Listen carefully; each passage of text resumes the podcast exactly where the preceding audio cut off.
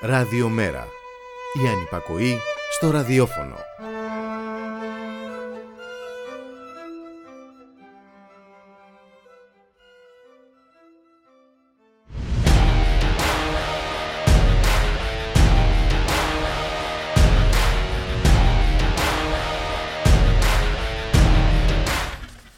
Χαίρετε κυρίες και κύριοι, ακούτε την εκπομπή «Το στίγμα της μέρας» ε, με τον Γιώργη Χρήστου. Στην παραγωγή της εκπομπής η Γιάννα Θανασίου, στη ρύθμιση του ήχου ο Γιώργος Νομικός.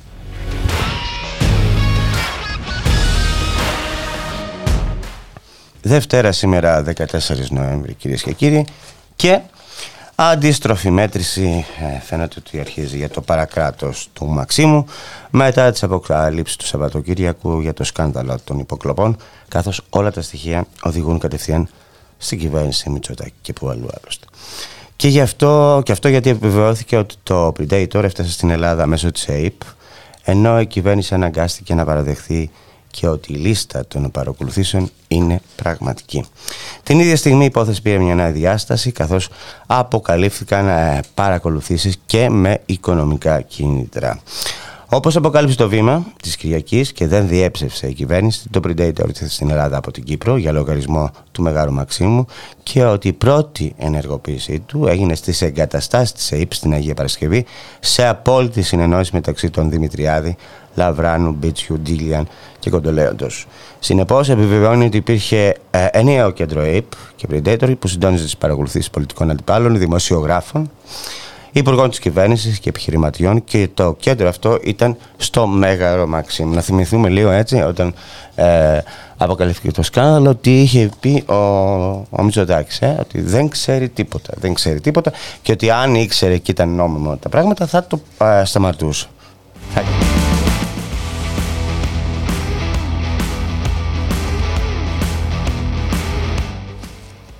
Θα έκανε δηλαδή παρανομία. Από την προηγούμενη Κυριακή, κυρίες και κύριοι, ε, ή μάλλον να πάμε λίγο νωρίτερα, ε, να, να σας ξαναπώ λοιπόν ότι ε, επιβεβαίωσε ότι υπάρχει αυτό το Predator, το αγόρασε η ΕΕΠ και την πρώτη ενεργοποίησή του έγινε στις εγκαταστάσεις της ΕΕΠ λοιπόν, και ότι ουσιαστικά παρακολουθούσε ε, πολιτικούς αντιπάλους, δημοσιογράφους, υπουργούς της κυβέρνησης και επιχειρηματίες και ότι το κέντρο ήταν αυτό στο Μέγαρο Μαξίμου. Άρα ο Κυριάκος Μητσοτάκης, ε, όπως όλοι μπορούμε να σκεφτούμε, λέει ψέματα όταν αναφέρεται σε κάποιον ιδιώτη που δεν γνωρίζει και τον ψάχνει, όπως είπε στον Νίκο Χατζη Νικολάου, που δεν ρώτησε ποιος είναι αυτός ο ιδιώτης. Ωραία δημοσιογραφία. Υπενθυμίζεται ότι η πρώτη ενέργεια του Πρωθυπουργού το 2019 ήταν να φέρει ε, την, υπό την ευθύνη του και να διορίσει δύο, ε, διοικητή της τον εκλεκτό του τον Παναγιώτη Κοντολέοντα. Αν θυμάστε, άλλαξε μάλιστα και το, το νόμο, τον ε, φτιάξε κομμένο και στα, γραμμένο στα μέτρα του Κοντολέοντα ε, για να γίνει διοικητής, γιατί δεν είχε ε, καν τα τυπικά προσόντα. Από την προηγούμενη Κυριακή ε, που το ντοκουμάνι το αποκάλυψε τη λίστα με τα πρώτα 33 πρόσωπα που είχαν γίνει στόχοι του Predator. Η πρωθυπουργική γραμμή άνυνας είναι ότι πρόκειται για ψέματα και συκοφαντίες. Όλα αυτά βέβαια τη στιγμή που η καθημερινή ήδη από τον Αύγουστο έχει μιλήσει για επιπλέον 7 έως 8 πολιτικά πρόσωπα και στη συνέχεια τα νέα φωτογράφησαν παρακολούθηση χρυσογοίδη χωρίς βέβαια ο κυβερνητικός ε, εκπρόσωπος να μιλήσει για συκοφαντίες. Μία εβδομάδα μετά έρθε το βήμα επιβεβαίωσε τις παρακολουθήσεις, αλλά και ιδιαίτερα την παρακολούθηση δένδια με κακόβουλε SMS που έλαβε στο κινητό του περίπου πριν ένα χρόνο. Ωστόσο, ο κυβερνητικό, ο κυβερνητικός εκπρόσωπος, ε, ο Γιάννης Οικονόμου, δεν τόλμησε ε, να επαναλάβει σε βάρος ε, του βήματος τους, τις επιθέσεις που έκανε στο ντοκουμέντο. Αντιθέτως, επιβεβαίωσε μέσω στην εγκυρότητα της λίστας, δηλώνοντας Όμως το ανήκω στο ότι με βάση τα δημοσιεύματα η κυβέρνηση φαίνεται να υπήρξε ο βασικός στόχος των σκοτεινών κύκλων που διαχειρίζονταν τα λογισμικά αυτά. Βέβαια, πρόκειται για έναν αστείο ισχυρισμό, καθώς όλοι γνωρίζουν πως το κέντρο των παρακρατικών υποκλοπών ήταν το ίδιο το Πρωθυπουργικό Γραφείο. Είπαμε, έγινε η πρώτη ενεργοποίηση στις εγκαταστάσεις της ΑΕΠ στην Αγία Παρασκευή και το κέντρο ήταν στο Μέγαρο Μαξίμου. Ωστόσο, εκτός από τις παρακολουθήσεις για τη ροή πολιτικών δημοσιογράφων ε, για προσωπικές πληροφορίες κτλ. Από τα νέα ονόματα που αποκάλυψε το ντοκουμέντο προκύπτει ότι στο στόχαστρο του παρακρατικού μηχανισμού του, του μηχανισμού της δεξιάς, του παρακράτους δεξιάς, ήταν και η ροή του χρήματος. Στη λίστα που δημοσιεύτηκε αυτή την Κυριακή, χθες δηλαδή, από το ντοκουμέντο υπάρχουν και ονόματα που επιβεβαιώνουν παρακολουθήσεις και για οικονομικά συμφέροντα που συνδέονται με τα εξοπλιστικά, με φορείς του δημοσίου και μεγάλα κοινοτικά κονδύλια. Δισεκατομμύρια. Δισεκατομμύρια, πολλά λεφτά. Μεταξύ άλλων, στη λίστα περιλαμβάνονται ο Μανώλης Γραφάκος, Γενικός Γραμματέας Συντονισμού Διαχείρισης Αποβλήτων, ο Κωστής ο Μουσουρούλης, συντονιστής του σχεδίου Δίκαιας Αναπτυξιακής Μετάβασης Δυτικής Μακεδονίας και Μεγαλόπουλης, ο Γιώργος Πατεράκης, ο αντιπρόεδρος του Έλληνο-Γερμανικού Επιμελητηρίου, ο Άρης Αλεξόπουλος, αντινάβαρχος και γενικός διευθυντής της Γενικής Διεύθυνσης Αμυντικών Εξοπλισμών και ε, Επενδύσεων. Η παρακολούθηση ειδικά προσώπων που σχετίζονται με τα εξοπλιστικά προγράμματα αποκτά βαρύνουσα σημασία, δεδομένου ότι ο, ο Κυριάκος Μητσοτάκης, ο Μητσοτάκης, το καθεστώς Μητσοτάκη, πες το πώς θέλει, η Μητσοτάκη ΑΕ, που λέμε εμείς εδώ, έχεις πεύσει να υπογράψει μέσα σε 2,5 χρόνια εξοπλιστικά ε, προγράμματα μαμούθ άνω των 14 δισεκατομμύριων ευρώ, τα οποία σε πολλές περιπτώσεις, όπως π.χ. για παράδειγμα στα Ραφάλ, στα γαλλικά Ραφάλ, δεν ήταν καν σε γνώση της ηγεσίας των ενόπλων δυνάμεων ή είχαν εκφραστεί διαφωνίες λόγω άλλων προτεραιοτήτων. Τέλος, ε, επιβεβαιώνεται κυρίες και κύριοι, πως το επίκεντρο του ενδιαφέροντος του Μαξίμου ήταν η παρακολούθηση μεγάλων επιχειρηματικών ομίλων, αφού αποκαλύπτεται ότι το Predator, ε, με το Predator ε, είχαν μολυνθεί η Γκρατσιέλα Κλάδη, η οποία εργάζεται στο τμήμα εμπορίου καυσίμων της Αιτζία, ο Πάνος Κυριακόπουλος, δεξί χέρι του Βαρδινογιάννη, ο Χρήστος Αγραφιώτης, στενός συνεργάτης του Ελεφούζου, και καθώς και οι κύριοι Κουρτάκης και Καρυπίδης από το περιβάλλον Μαρινάκη.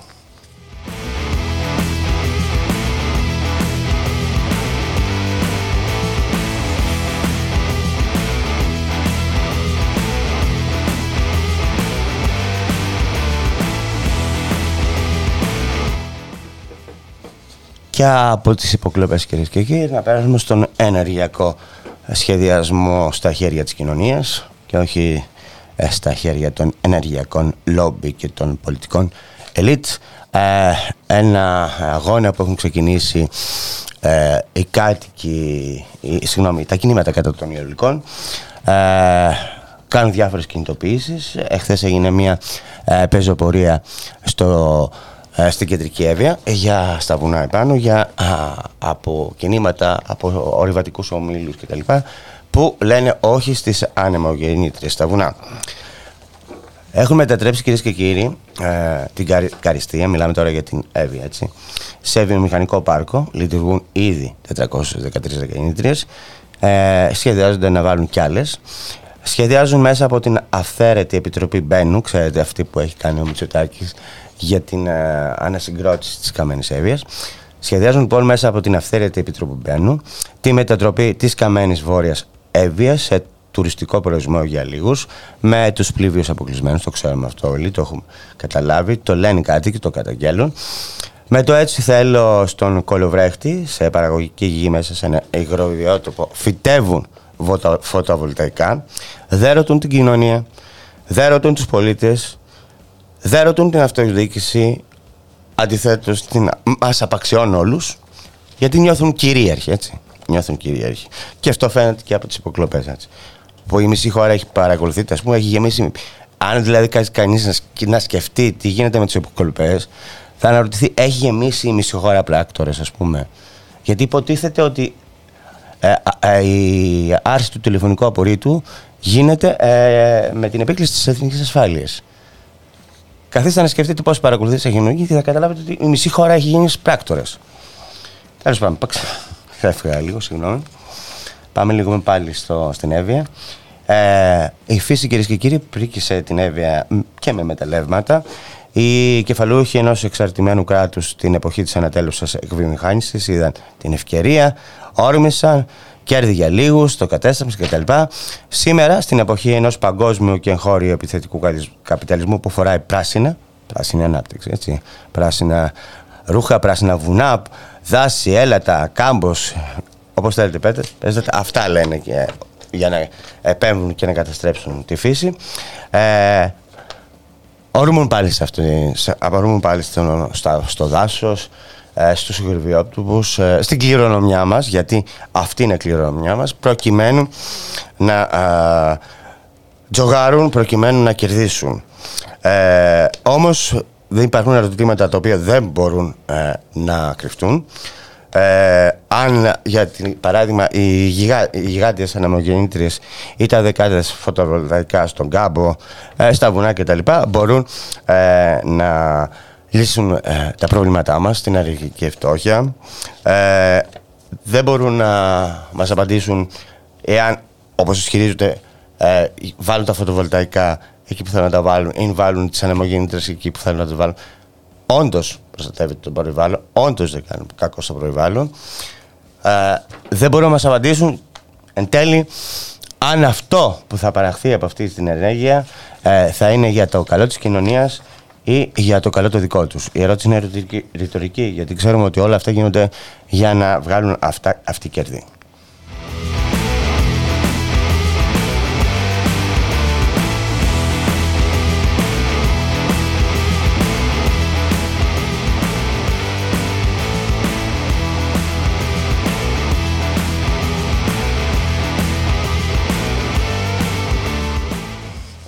Δεν μπορούν να μας απαντήσουν κυρίες και κύριοι και στο βασικό.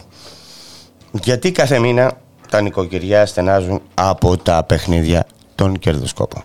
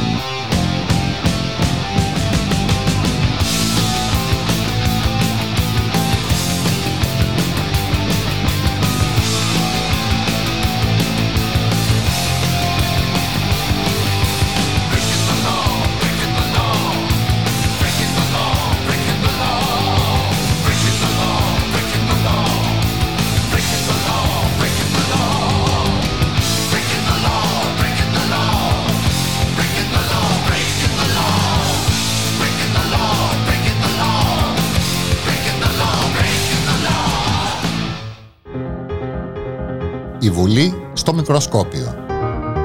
Ένα εβδομαδιαίο ρεπορτάζ από την κοινοβουλευτική δραστηριότητα.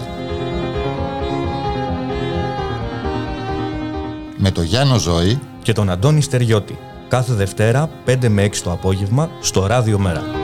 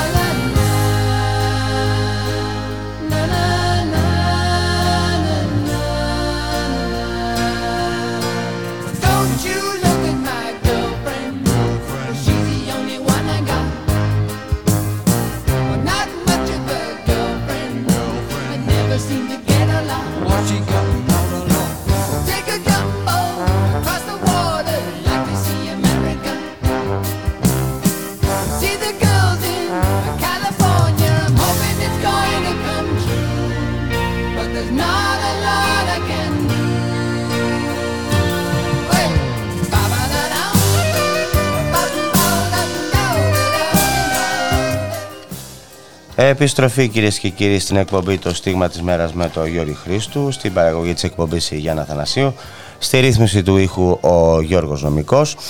Και περνάμε στο πρώτο θέμα της εκπομπής που αφορά στον ηλεκτρικό και στη στάση εργασίας, στη συμβολική στάση εργασίας που θα πραγματοποιήσουν οι εργαζόμενοι την Τετάρτη 16 Νοέμβρη για 10 λεπτά. Για να τιμήσουμε αυτόν τον τρόπο ε, τη μνήμη ε, του Πέτρου Γιάμαλη ε, που βρήκε τραγικό θάνατο στο θανατηφόρο ε, ατύχημα που έγινε πέρυσι. Αν θυμάστε το Νοέμβριο. Οι σειρμοί θα παραμείνουν στις αποβάθρες των σταθμών για 10 λεπτά. Θα μιλήσουμε για το θέμα αυτό με τον πρόεδρο του Σωματείου Εργαζομένου Στασί, τον Παναγιώτη τον Κοντογιάννη, ο οποίος βρίσκεται στην άλλη άκρη της τηλεφωνικής γραμμής. Γεια σου Παναγιώτη. Γεια σας. Λοιπόν, ένα χρόνο μετά το θανατηφόρο δυστύχημα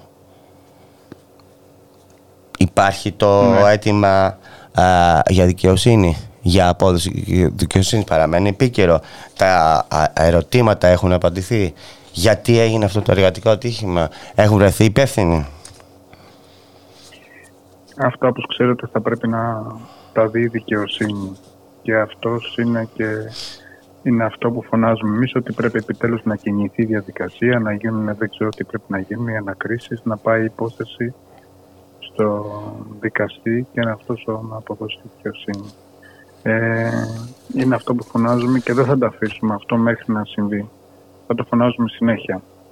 Λες δηλαδή ότι δεν έχουν ξεκινήσει, ε, δεν έχει γίνει τίποτα; Μέχρι, μέχρι στιγμής αυτό που γνωρίζω εγώ είναι ότι έχει βγει ένα πόρισμα από τον, πραγματο, από τον πραγματογνώμονα που είχαν ορίσει, που είχε ορίσει η πολιτεία.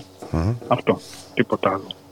Ε, Προφανώς πρέπει να γίνει και κάτι άλλο. Προφανώς πρέπει να πάρει κάποιος αυτό το πόρισμα, να το διαβάσει και να αρχίσει να καλεί αυτούς που αναφέρονται στο πόρισμα, να καλεί όσους εμπλέκονται στο ατύχημα.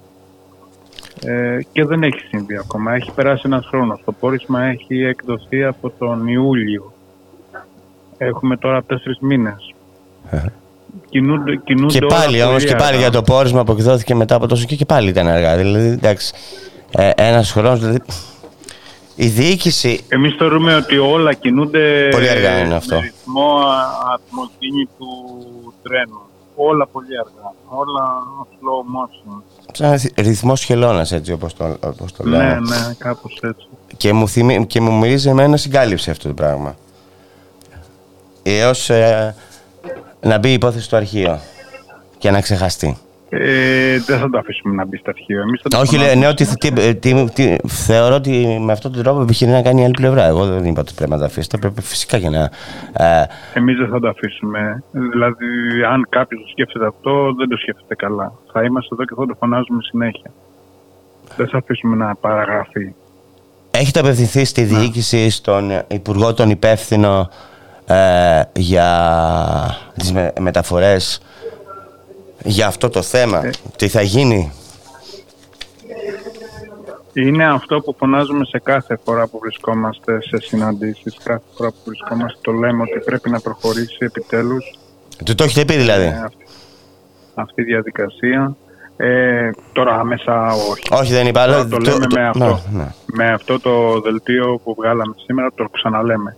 Αλλά ναι, το έχουμε ξαναπεί. Έχουμε ξαναβγάλει δελτία για αυτό το πράγμα έχουμε ξαναμιλήσει. Δεν ξέρω, πρέπει να έχουμε μιλήσει και σε εσάς.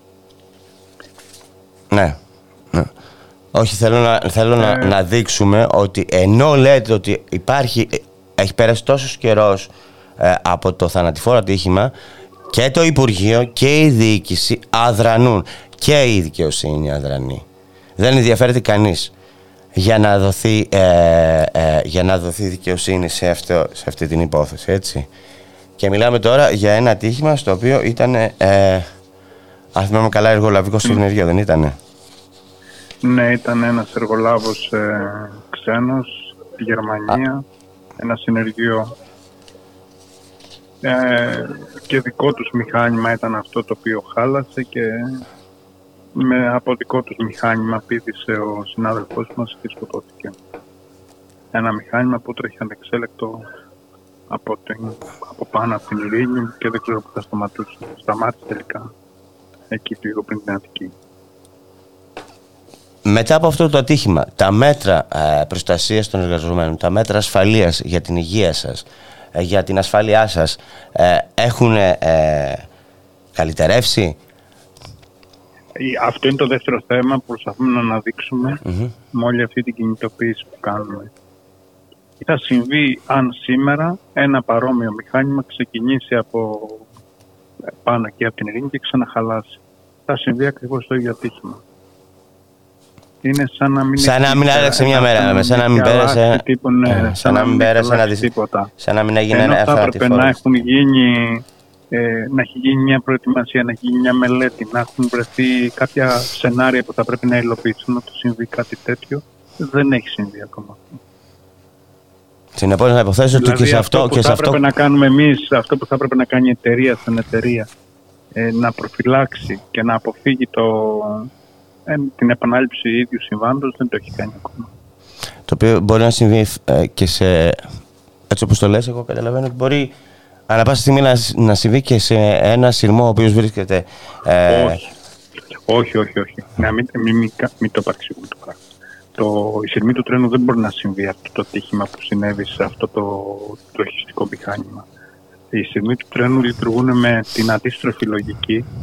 Η λογική ενός σειρμού του τρένου είναι ότι αν χαλάσουν τα πάντα, το σειρμό θα φρενάρει. Mm-hmm. Δεν είναι σαν το αυτοκίνητο που πατάμε το φρένο για να φρενάρει. Αυτό έμοιαζε με το αυτοκίνητο, πατάς το φρένο φρενάρει. Ενώ οι σειρμοί του τρένου είναι, έχουν ανάποδη λογική. Φρενάρουμε και πατάμε, ξεφρενάρουμε για να κινηθεί. Mm-hmm. Το τρένο αν όλα χαλάσουν, αν, όλα, αν πάει κάτι δεν πάει καλά θα φρενάρει το τρένο. Ωραία, αυτό... Δεν είναι το ίδιο πράγμα. Όχι, όχι, όχι καλά κάνεις και το διευκρινίζεις δηλαδή, για να μιλάω κι εγώ ε, ασυναρτησίας. Ο κίνδυνος να συμβεί αυτό σε τρένο είναι αν δηλαδή έχουμε έναν αλφα κίνδυνο, είναι χίλιες φορές μικρότερο, μπορεί και ένα εκατομμύριο φορές μικρότερο να συμβεί σε ένα τρένο Δεν ξέρω, δεν ξέρω με ποιο σενάριο θα μπορούσε να συμβεί αυτό. Νομίζω πως δεν γίνεται. Ωραία. Είπες λοιπόν ότι δεν έχει γίνει τίποτα, δεν έχει κάνει τίποτα. Α... Είναι δύο πράγματα που ζητάμε εμείς ναι, να ναι. συμβούν. Το πρώτο είναι να ξεκινήσουν επιτέλους η δικαιοσύνη και να, να, να κάνει αυτό που πρέπει να κάνει για να οδηγηθούν ό, όσοι πρέπει να οδηγηθούν στο δικαστήριο. Και το δεύτερο πράγμα που ζητάμε είναι να κάνει η εταιρεία αυτό που πρέπει να κάνει ώστε αν ξανασυμβεί κάτι παρόμοιο να έχουμε τρόπο να τα αποφύγουμε. Να μην κλαίμε κι άλλον συνάδελφο. Σωστό. Κάνει κάτι άλλο όμως η εταιρεία. Έχει άλλα ενδιαφέροντα από ό,τι ξέρω. Ναι. Το βόλεμα ναι. των ημερατέρων. Ναι, αυτό είναι εντάξει, αυτό μας έχει φτάσει σε ένα σημείο να γανακτούμε. Αυτό είναι μια πραγματικότητα που τη βιώνουμε τώρα πολλά χρόνια. Φανταστείτε ότι αλλάξαν το οργανόγραμμα, έγινε μεγαλύτερο για να μπορούν να χωρέσουν... Περισσότεροι μέτεροι. Ναι, ναι, κάπως έτσι. Μάλιστα. Δηλαδή, λεφτά, λεφτά, υπάρχουν... λεφτά για τα δικά μας παιδιά λοιπόν έχουμε. Για, αυτά, για την ασφάλεια των εργαζομένων. Πάντα, πάντα, πάντα υπάρχουν λεφτά, πάντα υπάρχουν χρήματα. Θέλω να μου πεις τώρα ε, και να κλείσουμε με αυτό όσον αφορά μιας και μιλήσαμε λίγο για ουσιαστικά για οργανώματα, για εργασιακές σχέσεις. Ε, οι εργολαβίες καλά κρατούν στον ΕΣΑΠ; Και θα συνεχίσουν να όσο ελαττώνει το προσωπικό που έχει η εταιρεία. Ξέρετε, εμείς είμαστε ε, η δικιά μας εταιρεία είναι πολύ παλιά και οι περισσότεροι εργαζόμενοι είναι άνθρωποι που είναι κοντά στην ηλικία της συνταξιδότησης. Ε, σχεδόν κάθε μήνα δύο-τρεις συνάδελφοι φεύγουν με σύνταξη.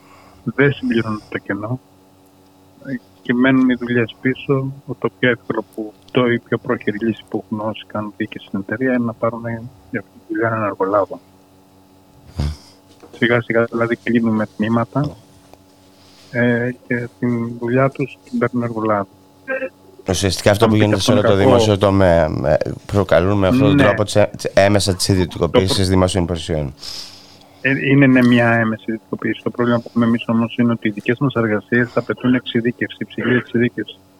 Αν δηλαδή φέρνουμε τώρα έναν άνθρωπο να κάνει συντήρηση το βράδυ, και αυτό το έχουμε αντιμετωπίσει, δεν το λέω έτσι τυχαία το παράδειγμα, να κάνει μια συντήρηση που παλιό την κάναμε εμεί, στο δίκτυο, το συνδρομικό δίκτυο, την, την επιδομή Ε, είναι πολύ πιθανόν αυτοί οι άνθρωποι, επειδή είναι ανειδικευτοί εργάτες, δεν έχουν εμπειρία, ε, να χτυπήσουν, να έχουμε ατύχημα και σοβαρό.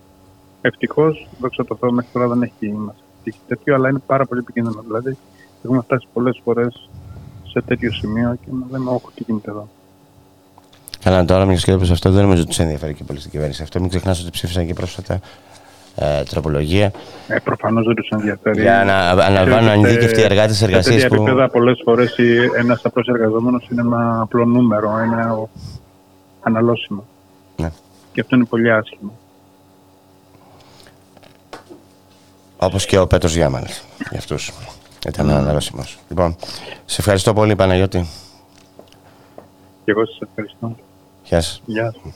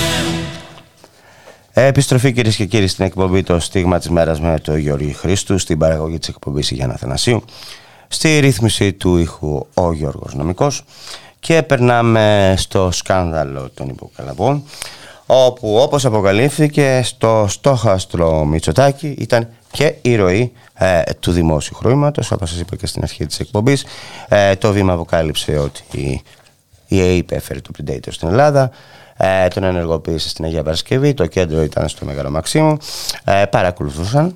Ε, για το θέμα αυτό θα μιλήσουμε με τον ε, Άγγελο Ντομπρό Βολισιάνο από το ντοκουμέντο, τον οποίο επίσης παρακολουθούν. Ελπίζω να μας ακούνε αυτή τη στιγμή, Άγγελε, γεια σου. Καλησπέρα Γιώργη, καλησπέρα και στους ακροάτες. Θέλω να κλείνω μία θέλω να, να σου πω θέλω να κλείνω κάτι, ναι. μπορώ να κλείνω κάτι, να, να κλείνω ο παρακολουθήσας, τον παρακολουθήσοντα ο παρακολουθήσατε στους πάντες και τα πάντα. Γιατί αυτό είναι. Έτσι. Έτσι ακριβώς είναι και ξέρεις δεν είναι το, το ντοκουμέντο το οποίο πιστοποιεί τη σχέση της ΕΕΠ η οποία θυμίζουμε για πολλωστή φορά ότι είναι υπό την εποπτεία του Πρωθυπουργού του Κυριάκου Μητσοτάκη από την πρώτη μέρα που πάτησε το πόδι του στο Μέγαρο Μαξίμου. Δεν είναι λοιπόν το ντοκουμέντο που πιστοποιεί αυτή τη σχέση της ΕΕΠ με το Πέντατο.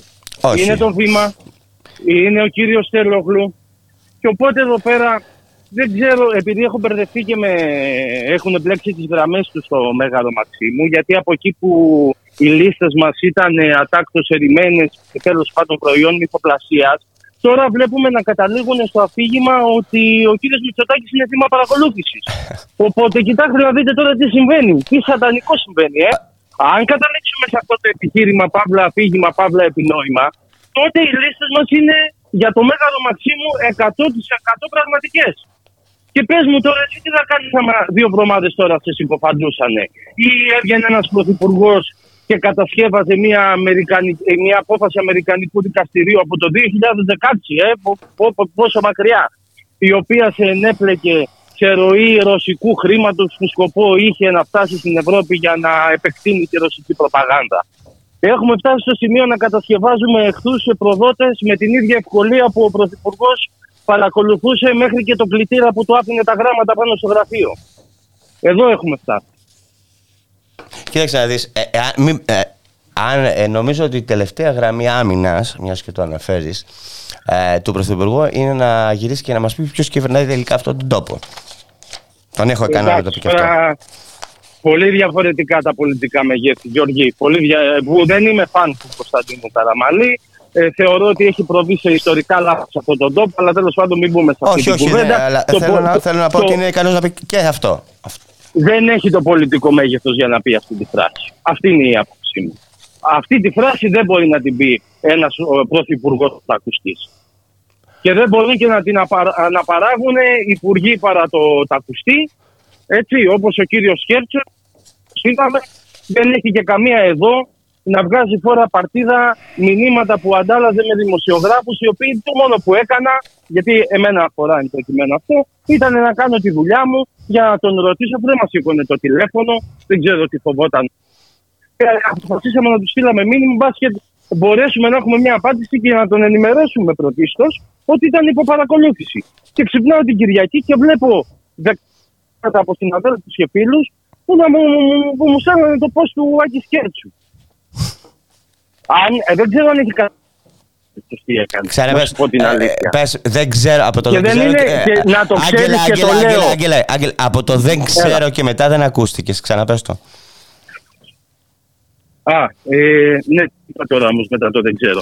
Ε, δεν ξέρω ε, μάλλον εννοούσα δεν ξέρεις αν γνωρίζουμε τι έκανε ο Σκέρτσος. Δεν ξέρω αν κατάλαβε, θυμήθηκα, θυμήθηκα. Δεν ξέρω αν ο κύριος Σκέρτσος κατάλαβε τι έκανε. Γιατί ε, με τη δημοσιοποίηση ε, προσωπικών δεδομένων, τα οποία εγώ δεν επικαλούμε. Εγώ είμαι δημοσιογράφος. Ούτε απόλυτα θα επικαλυστώ, ούτε προσωπικά δεδομένα. Άνοιξε μια κερκόπορτα, γιατί οποιοδήποτε εκεί έξω, συνάδελφος ή αποφασίσει να βγάλεις φόρα παρτίδα ε, SMS με τον οποιοδήποτε υπουργό ή μη, ξέρετε ποιον θα, θα επικαλείται ω άλοφη, τον έχει σκέρτσο. Σου λέει, εγώ το έκανε με δημοσιογράφο, γιατί δεν με το κάνω. Κινήθηκε καμιά διαδικασία κατά του Άκη Σκέρτσου. Και ξαναλέω, δεν είμαι εγώ αυτός που επικαλείται τα προσωπικά δεδομένα. Δεν είμαι εγώ αυτός που θα πει για απόρριτα. Όχι, εγώ αυτό τα στελιτεύω. Έχω όμως το εξής πρόβλημα και το λέω μόλις έχει ανέβει στο site του ντοκουμέντου αυτό που θα πω τώρα. Ε, καταθέσαμε, κατέθεσα νέα αναφορά προς τον ε, επικεφαλή στο ΑΠΕ, τον εκλεκτό, ε, τον εκλεκτό του Κυριάκου Μητσοτάκη και του Μαξίμου για, τον, για το ΑΠΕ, τον ε, Εμίλιο Περδικάρη, γιατί για άλλη μια φορά μου είχε κάνει το ίδιο ακριβώς τον περασμένο Μάιο. Ανάρτησε στις, ε, δύο, στις, στις 2.30 ώρα, έχει σημασία που λέω την ώρα, της ε, Κυριακής, ε, τη δήλωση, το, το post του Άκη Σκέρτσου με τα μηνύματά μου μέσα, ενώ εγώ από τις 2 η ώρα έχω βγάλει απάντηση. Και δεν αφιέρωσε μία ράδα ο αθεόφοβος να βάλει και τη δική μας θέση. Και λέει, ρωτώ με, το, κρα, το κρατικό πρακτορείο ειδήσεων τι είναι ακριβώς; Βραχίωνα κυβερνητικής προπαγάνδας. Τι κάνει; Την προηγούμενη φορά για όποιον Να σου θυμίσω κάτι, να σου θυμίσω κάτι. Εκτός Ναι. από την ΑΕΠ, τι πήρε υπό, τη, υπό τον έλεγχο του ο Μητσοτάκης μόλις βγήκε στην εξουσία. μήπως Το και- ΑΠΕ και το και ΑΠΕ. την ΕΕ. Έτσι, Βέβαια, έτσι, βέβαια, κατάλαβα. βέβαια. Έχει τα Για- πάντα το δίκιο. για έτσι μου. Απλά θέλω να θυμίσω ότι τον περασμένο Μάιο ε, είχαν βάλει, ε, είχαν φέρει σε δυσμενή θέση τον Μιλτιάδη Βαρδιτσιώτη γιατί έπρεπε να διαψεύσει εντός εισαγωγικών κάτι που ήταν πέρα, μα πέρα αληθές. Τι ήταν αυτό, είχα γράψει ένα ρεπορτάζ λοιπόν, σύμφωνα με το οποίο ο Μιλτιάδης Βαρδιτσιώτη είχε ζητήσει να αξιοποιηθεί σε μια θέση αξιωματούχου στο ΕΛΚ. Δεν χρειάζεται να είναι ευρωβουλευτής για να το κάνει, ούτε να αποϊπουργοποιηθεί.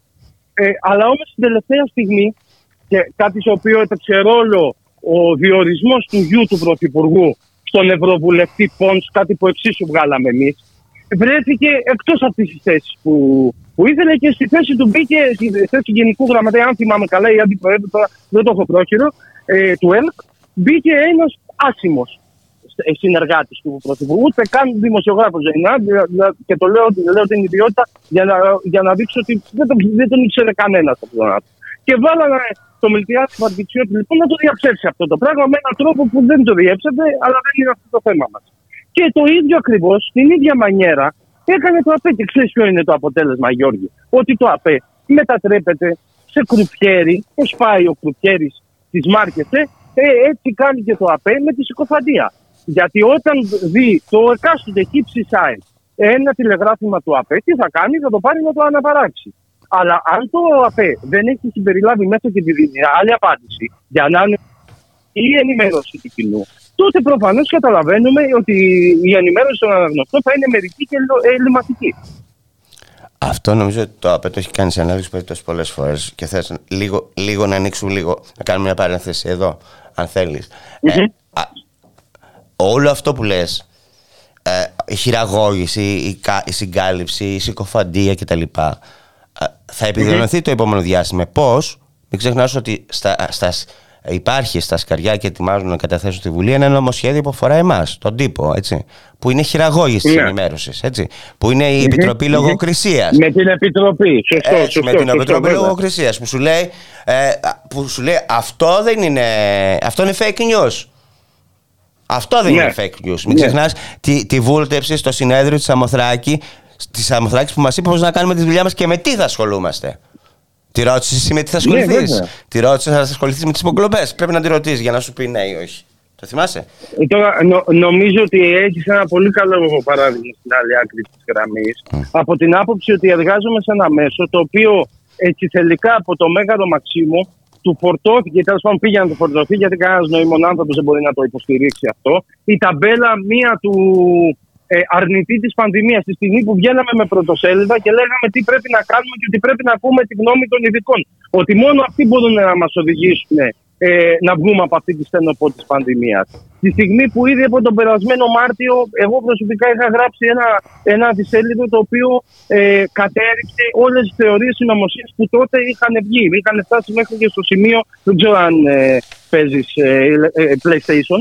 Ε, υπάρχει ένα παιχνίδι που λέγεται Resident Evil και έχει βγει και ε, ταινία, sequel. Μμμ. Λοιπόν, και υ- υπήρχαν κάτι ψεκασμένε θεωρίες στο εξωτερικό, οι οποίες σιγά σιγά μέσω ενημερωτικών παράκεντρων φτάναν και στη χώρα ότι ε, θα μετατραπούμε σε ζόμπι. Σε τέτοια πράγματα είχαμε φτάσει, τέτοια πράγματα α, αντικρούαμε και πήγαν να μας βγάλουν εμάς ψεκασμένους. Οπότε δεν είναι.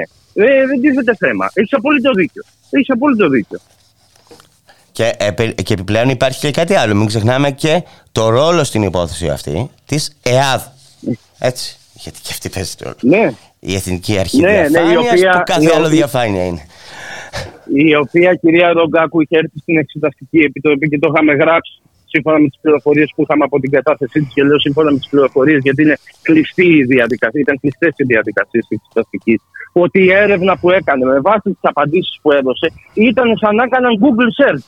Ακριβώς. Όπως θα μπει ο εκάστοτε πολίτης και θα πατήσει, ε, ξέρω εγώ, η Ντελέξα και θα δει τι στοιχεία βγάζει, ε, το ίδιο πράγμα κάνανε και στην ΕΑΔ. Είχε καταθέσει ο Θανάσης Κουκάκης στο θύμα του Πρέντατορ και της ΕΕ, του παρακράτους της ΕΕ. Ε, τα, τους τραπεζικούς λογαριασμούς και τα οικονομικά στοιχεία των εταιριών και της συντελέξα και της Κρίκελ και δεν ψάξανε τίποτα. Το παραδέχτηκε μέσα στην Επιτροπή η κυρία Ρογκάτ. Η οποία βέβαια, να προσθέσουμε εδώ γιατί έχει το νόημά του, ότι είπε εντάξει, ο έλεγχο έγινε επί Μπίνι, ε. Δεν έγινε επί των δικών μου ημερών. Μην τυχόν και μας βρει κανένα κακό. ναι. Είπε, Ε, Αυτό και δεν ξέρω πραγματικά. Εγώ θέλω να δω πού θα καταλήξει η κουβέντα. Ποιο θα είναι το τελικό αφήγημα της κυβέρνησης. Θα είναι θύμα τελικά ο κ. Μητσοτάκης. Δεν, ε, ε, δεν, δεν το χρησιμοποίησε η κυβέρνηση. Το χρησιμοποίησε τελικά, αλλά ο ίδιος δεν ήξερε. Έχουμε μπερδευτεί. Δηλαδή, άκουγα το πρωί τον κύριο Σκέψο που βγήκε στο Παπαδάκι και πέρασε από όλες τις φάσεις τη επιχειρηματολογίας. Στην αρχή είπε ότι δεν ισχύουν οι λίστες του ντοκουμέντο. Μετά είπε ότι αν ισχύουν οι λίστες του ντοκουμέντο, τότε ο πρωθυπουργός είναι θύμα. Και λε τώρα, Συγγνώμη, Καταρχάς, να σου πω δεν κάτι. γίνεται καθημε- το μη- οφείλεις να Να είναι σου πω θύμα. κάτι. Ποιο το, μόνο το ντοκουμέντο δεν έλεγε η καθημερινή από τον Αύγουστο ότι υπάρχουν επιπλέον 7-8 πολιτικά πρόσωπα που παρακολουθούνται. ακριβώς. Θε- Θέλω να πω ότι υπάρχουν. Ο Μα- ο- το- Το ΑΝΕΑ και Πριν το την βήμα του πρώτη Μαρινάκη λίστα. δεν λέγανε κα- δεν λένε και αυτά τα ίδια περίπου. Μας δουλευόμαστε μεταξύ. Ναι, μας. πριν από, μα πριν από την πρώτη λίστα. Είχε βγει το Σάββατο τα νέα με σε ρεπορτάζ του Βασίλη Ρα- Λαμπρόπουλου, ο οποίος ουσιαστικά κάλυψε την παρακολούθηση Χρυσοχοίδη. Έχετε δει εσείς κανένα Χρυσοχοίδη να βγει έξω και να πει παιδιά τι είναι αυτά που λέτε; Να βγει στη δημοσιότητα, να βγει στη δημόσια σφαίρα και να, να διαψεύσει. Και γιατί δεν χρησιμοποιεί τους ίδιους χαρακτηρισμούς κατά των νέων του βήματος ή τη- του ομίλου Αλαφούζου ο, ο κύριος Οικονόμου ή ο κύριος Κέρτσος. Φοβούνται. Δεν καταλαβαίνω. Αφού δεν έχουν σχέση αυτοί. Δεν έχει ο Πρωθυπουργός. Βέβαια δεν μας λέει ο κύριος Κέρτσος γιατί τα πλημελήματα, γιατί έχουν φτάσει σε αυτό το σημείο τώρα. Κάτσε τώρα, γιατί α, το θυμήθηκα. Ε, ο, ο, η, η νέα γραμμή ε, έχει ως βασικό της πυρήνα το γεγονός ότι το, με τον ποινικό κώδικα που ψηφίστηκε ο επικαλο, επικαλογύρου, δηλαδή επί ΣΥΡΙΖΑ, ο οποίος είναι προβληματικός. Εγώ το έχω γράψει, το έχω πει και, ε, με, με αφορμή τον Νίκο Γεωργιάδη. Μετέτρεψε το, τα κακουργήματα της παρακολούθησης σε πλημελήματα. Ναι. Τι θέλουν να μας πούνε όμως με αυτό το επιχείρημα; Κατά πρώτον, έχ- έχουν γίνει τέσσερις αλλαγές στον ποινικό κώδικα. Αυτό το πράγμα δεν το έχει περάξει η πλειοψηφία. Έτσι. Κατά δεύτερον, τι θέλουν να μας πούνε, ότι ο ΣΥΡΙΖΑ είχε από τότε προετοιμάσει όσα θα γίνονταν το 2020-2021-2022. Παιδιά, τι λέμε; Πού απευθύνονται αυτοί οι άνθρωποι; Πού νομίζουν ότι μιλάνε σε χαχόλους; Δηλαδή καθόταν ο Τσίπρας, δεν, το λέω- δεν το λέω για να υπερασπιστώ τον Τσίπρα. Θα το μιλήσω λογικά. Καθόταν ο Τσίπρας και λέει το 19 ότι προέβλεψε ότι οι σχέσεις του Λαβράνου με τον Δημητριάδη και μία σειρά από άλλους υπουργούς, τον κύριο Παναγιοτόπουλο που, ή τον κύριο Πλεύρη που είναι εγώ κουμπάρι. Εδώ, τι κουμπαριές έγιναν αυτές μαζικές, δεν μπορώ να καταλάβω, αλλά εν πάση περιπτώσει. Θα ερχόταν το Predator και θα παρακολουθούσε όλο το Υπουργικό Συμβούλιο και αυτός είχε προετοιμάσει το έδαφος. Τι λέμε εδώ πέρα; Τι ψεκασμένα αφηγήματα είναι αυτά; Και εν πάση περιπτώσει, και σου λέω, αυτό το ερώτημα το βάζω γιατί είναι το πιο κομβικό κατ' εμέ.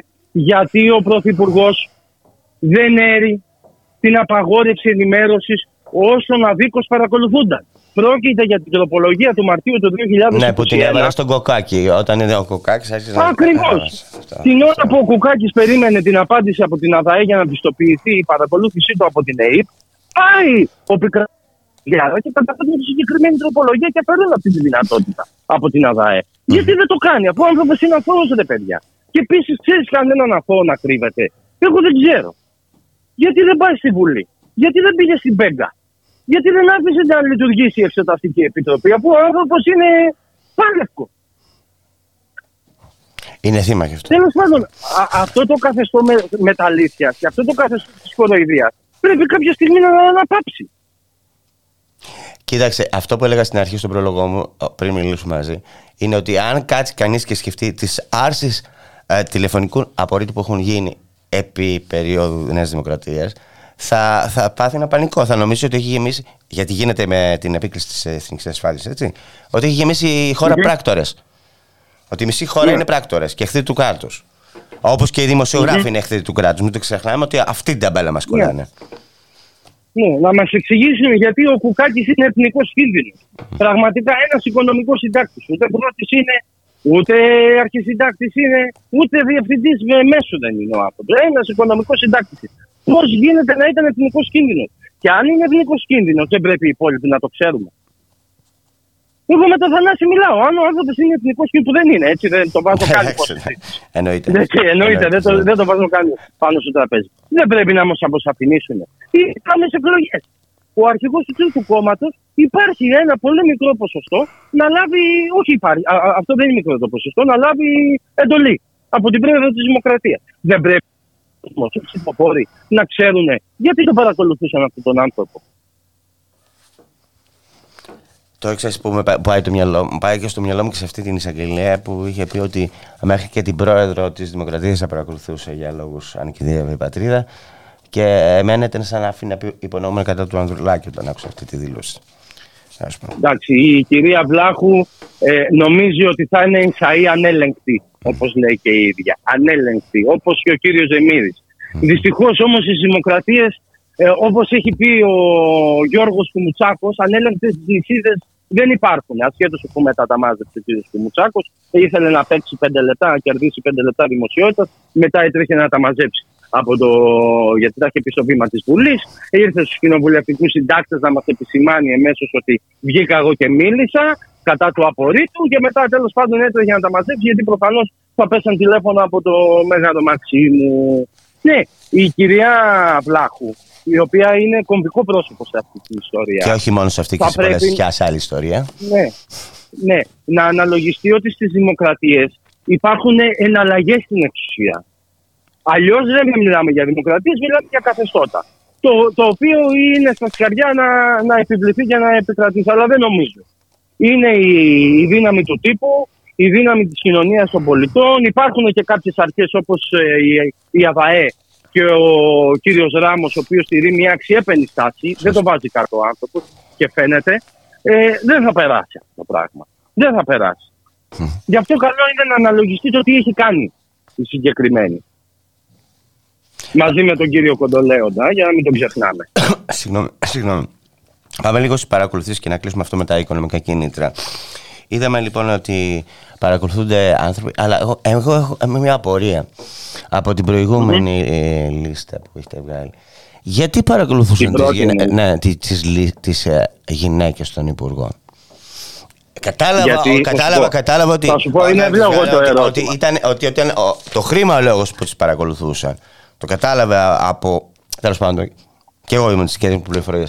Γιατί; Γιατί ε, έτσι μπορείς να κυκλώσεις ε, απόλυτα το θύμα της παρακολούθησης το οποίο επιλέγεις να παρακολουθήσεις. Γιατί ε, πολλές φορές κάποιος υπουργός δεν θέλει να μιλήσει από το δικό του το τηλέφωνο και να αναφέρει κάποιες πληροφορίες. Οπότε η πιο εύκολη επιλογή πια ήταν να χρησιμοποιήσει το τηλέφωνο του συζύγου.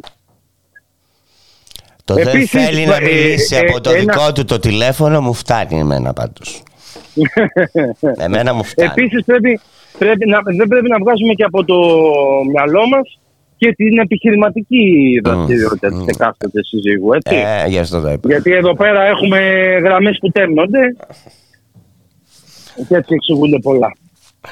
Αυτά. Ευχαριστώ πολύ, ευχαριστώ πολύ Άγγελε. Σε χαιρετώ. Εγώ Γιώργη, εγώ Γιώργη. Καλή συνέχεια. Χαιρετώ.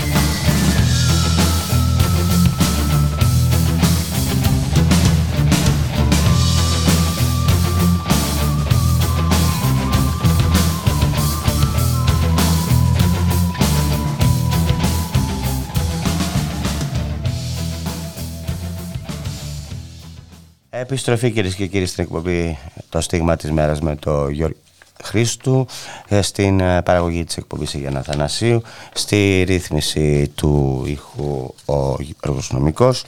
Ε, έχουμε προγραμματίσει για αυτήν την ώρα κυρίες και κύριοι να μιλήσουμε με τον Νίκο τον Ποσινάκο ο οποίος είναι μέλος της Εργατικής Συλλογικότητας αντίλογος στο Υπουργείο Εργασίας.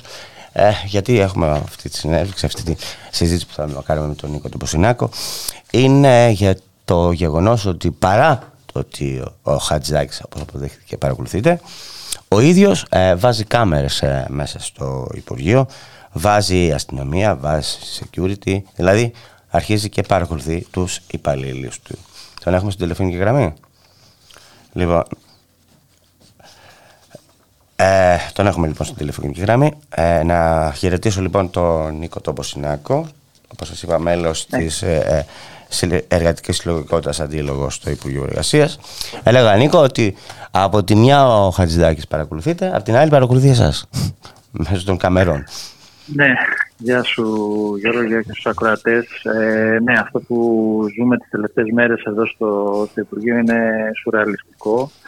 Ε, από όσο γνωρίζουμε και στον 7ο, 8ο όροφο, δηλαδή στους ε, ορόφους που βρίσκονται τα υπουργικά γραφεία, βρίσκονται, μάλλον αυτή η όροφη είναι γεμάτη από κάμερες και άλλο παρακολουθούνται εκεί οι σύμβουλοι και οι μετακλητοί. Να έχει ε, δώσει το, το καλό παράδειγμα ο Μητσοτάκης που παρακολουθούσε ακόμη τους πάντες μέχρι τους συνεργάτες. Ε, έτσι.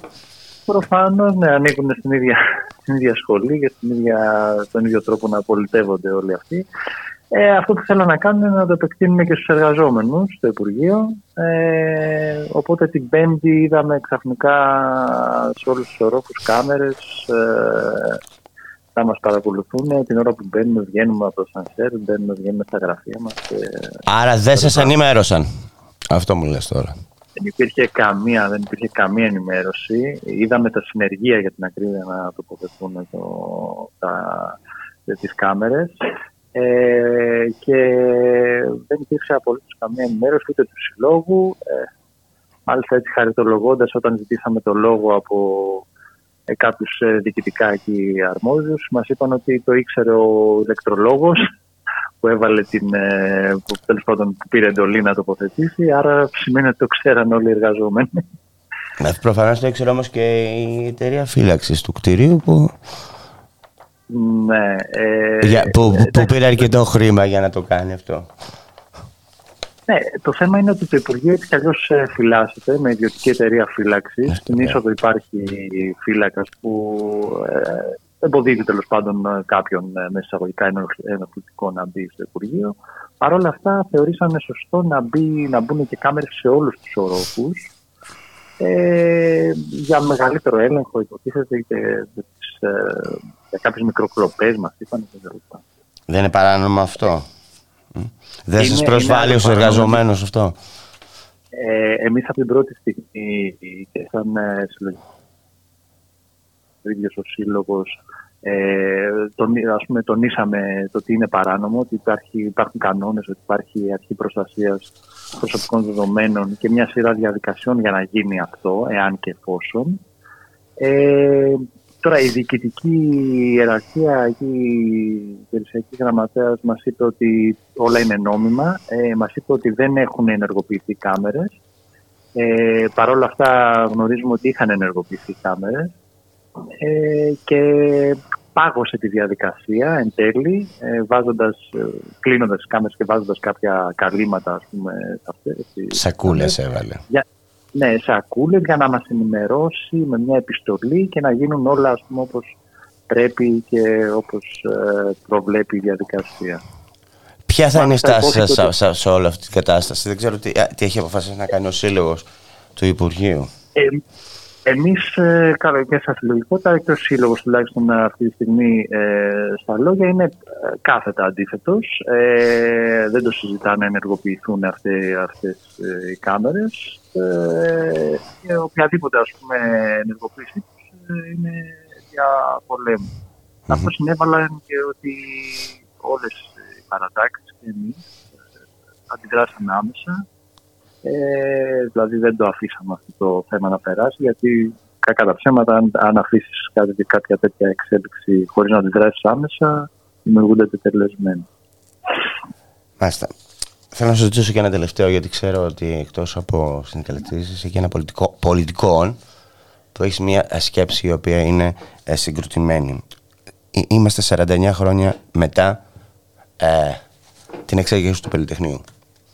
Νιώθω σαν να μην πέρασε μια χούντα από αυτή τη, τη χώρα, γιατί βλέπουμε ε, καταστολή ε, στον εργασιακό χώρο και στο συνδικαστικό χώρο, η καταστολή ε, και η βία. Το τάγκ είναι ο, ο αντεργατικός νόμος Χατζηδάκη.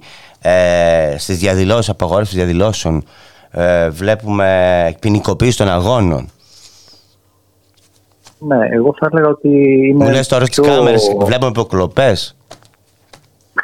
Ναι, ναι το, γίνονται πλέον ε, έμεσα όλα αυτά που γίνονταν τότε με το, με το τάγκ, όπως λες, και με, το, ε, με τη δυνάμεση βία. Γίνονται με άλλους τρόπους, έμεσους, πιο ύπουλους, πολλές φορές φαινομενικά λιγότερο ας πούμε επώδυνους και ε, αλλά εν τέλει το αποτέλεσμα είναι περίπου το ίδιο. Ε, εντάξει, ε, δεν μπορούμε να, το, να, να, να, να, πούμε ότι είναι ας πούμε, ε, όλα τα σκιάζει φοβέρα και όλα η σκλαβιά, αλλά ωστόσο ε, αυτό, αυτή είναι η επιδίωξη. Φαίνεται ότι προσπαθούν να θυμώσουν οποιαδήποτε ελεύθερη φωνή με τον ένα ή τον άλλο τρόπο, να μας κλείσουμε στα καβούκια μας, όπως είχε κάνει και η Χούντα τότε ε, που δεν μπορούσες να μιλήσεις σε δημόσιο χώρο. Και αυτή είναι η επιδίωξη, με άλλα μέσα προφανώς. Μα ξέρεις κάτι, αν το σκεφτεί λίγο, του ανθρώπου που του κόβουν το ρεύμα είναι τάγκ αυτό στη ζωή του. Είναι σαν να μπαίνει, σαν να μπαίνει ένα τάγκ και να του γκρεμίζει τη, την πόρτα και να τον πλακώνει από κάτω. Αυτό είναι. Γιατί δεν, έτσι το καταλαβαίνω εγώ τουλάχιστον. Του ανθρώπου ναι, που του κόβουν το μισθό των απολύων είναι τάγκ. Και είναι οι πολιτικές αυτές που υπηρετεί αυτή η κυβέρνηση και οι προηγούμενοι και οι προηγούμενοι και οι προηγούμενοι. Έτσι.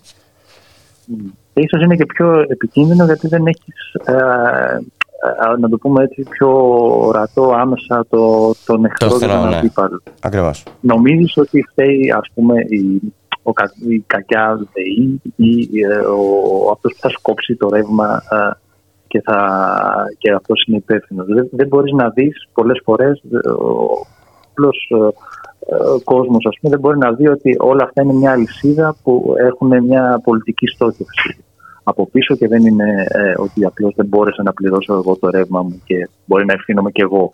Δυστυχώς φτάνουμε και σε τέτοια σημεία. Στην πολιτική στόχευση προφανώς εννοείς ότι να, να εμπεδώσουμε, ε, να δεχτούμε, να αποδεχτούμε, δεν ξέρω πόσο, ποια λέξη μπορείς να χρησιμοποιήσει, ε, τη νέα και βίαιη ανα, ανακατόνομα του πλούτου που παράγουμε έτσι, στα χέρια των ναι, Αυτό είναι μάλλον. Ακριβώς.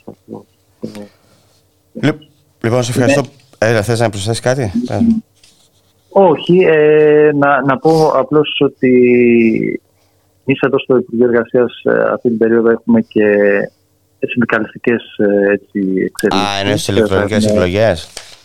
Έχουμε ηλεκτρονικές εκλογές για τα υπηρεσιακά, από τα οποία εμείς σαν συλλογικότητα αποσυρθήκαμε ε, και άλλος ένας μεμονωμένος υποψήφιος, αλλά δυστυχώς οι υπόλοιπες παρατάξεις συμμετέχουν. Ε, και έχουμε και εκλογές ε, για το Σύλλογο, οι οποίες προκηρύχθηκαν σήμερα και θα γίνουν την επόμενη Τρίτη με διαδικασίες fast track. Και είμαστε στη διαδικασία αυτή τη στιγμή να κινητοποιήσουμε τους συναδέλφους για τη συμμετοχή τους αυτή. Είδες τώρα, γιατί με βάζει τώρα ένα. Και οι ηλεκτρονικές εκλογές είναι ένα τάγκ. Γιατί πώ στοχεύουν, στοχεύουν ε, ε, στην ε, διάλυση των συλλογικών διαδικασιών. Έτσι, στη διάλυση, γιατί όταν έχεις μια διαζώση διαδικασία, γίνονται ζυμώσεις. Έτσι δεν είναι; Ακριβώς. Ε, με ένα κλικ προσπαθούν να μας κάνουν πούμε, να αποφασίζουμε για σημαντικά ζητήματα της εργασίας μας, της ζωής μας κτλ. Με ένα κλικ από το σπίτι μας και σε διάθεση ας πούμε είτε πιεστική όταν μιλάμε για παραδείγματος για ιδιωτικό τομέα ε, με τον εργοδότη. Ακριβώς, μπορεί να είναι εργοδότη από πίσω ακριβώ. σε μια άλλη διάθεση τέλος πάντων να βλέπεις ένα serial ή κάτι τέτοιο στο σπίτι σου και να ταυτόχρονα να πατάς και το κουμπί για να ψηφίζεις για τα περιουσιακά συμβούλια. Το οποίο έχει πολλούς κινδύνους. Καταλαβαίνω. ότι συμμετέχουν οι άλλες παρατάξεις, έτσι. Ε, ναι, μέχρι στιγμής δεν έχει πάρει κάποια άλλη απόσυρση. 30 Νοεμβρίου είναι αυτές οι εκλογές. Αλλά ό,τι φαίνεται, χωρίς να το δηλώνουν και δημόσια, ας πούμε, γιατί δεν ε, τολμούν να βγάλουν και δημόσια ανακοινώσει και να πούνε ότι ε, συμμετέχουμε γι' αυτό και γι' αυτό το λόγο. Προς το παρόν συμμετέχουν. Πάντως τα ψηφοδέλτια τους είναι ενεργά. Προφανώς για να μην χάσουν καμία καρέκλα έτσι. Να είμαστε και οι Μα, να, ναι, να ναι. λέμε τα πράγματα με το όνομά τους. Ναι, ναι. Ευχαριστώ πολύ. Ευχαριστώ πολύ. Σε Και χαιρετώ. εγώ, και Νίκο. εγώ, και Σε εγώ. χαιρετώ. Ναι, γερία. Ναι, γερία. Έχετε μιλήσει με τον κύριο Μετσοδάκη μετά την. ε, Έχω μιλήσει, ανακ- προφανώς. Τι σας είπε; Ε, τι να μου πει τώρα ο άνθρωπος. Ναι. Έτσι. Εσείς τι το είπατε. Ε, τι, ε, τι να πούμε, δηλαδή δεν μπορώ να. Ε, τι, εγώ- Μάλιστα, καταλαβαίνω. Να πιστέψω, να πιστέψω Καταλαβαίνω. δηλαδή ότι με Αντιλαμβάνομαι. παρακολουθούσε υποτίθεται ο Κυριάκος Μητσοτάκης. Δεν- Δεν δε, δε- δεν το διανοείστε αυτό το πράγμα. Μάλιστα. Το καταλαβαίνω. Υπουργέ, ε, στα βόρεια υποψήφιος έτσι, γιατί έχουμε και εκλογές. Ε; λοιπόν, στα βόρεια. Ε, έχετε- Αυτό, αυτή ήταν η απάντηση του Κωστού Κατζηδάκης χθες στην εκπομπή του Γιώργου Αυτιά όταν το ρώτησε ε, ε, αν έχει μιλήσει με τον Πρωθυπουργό ο, για την παρακολούθησή του. Είδατε πώς απάντησε, έτσι, τα μάσα και τα λόγια του. Γκούχου γκούχου, γκούχου γκούχου.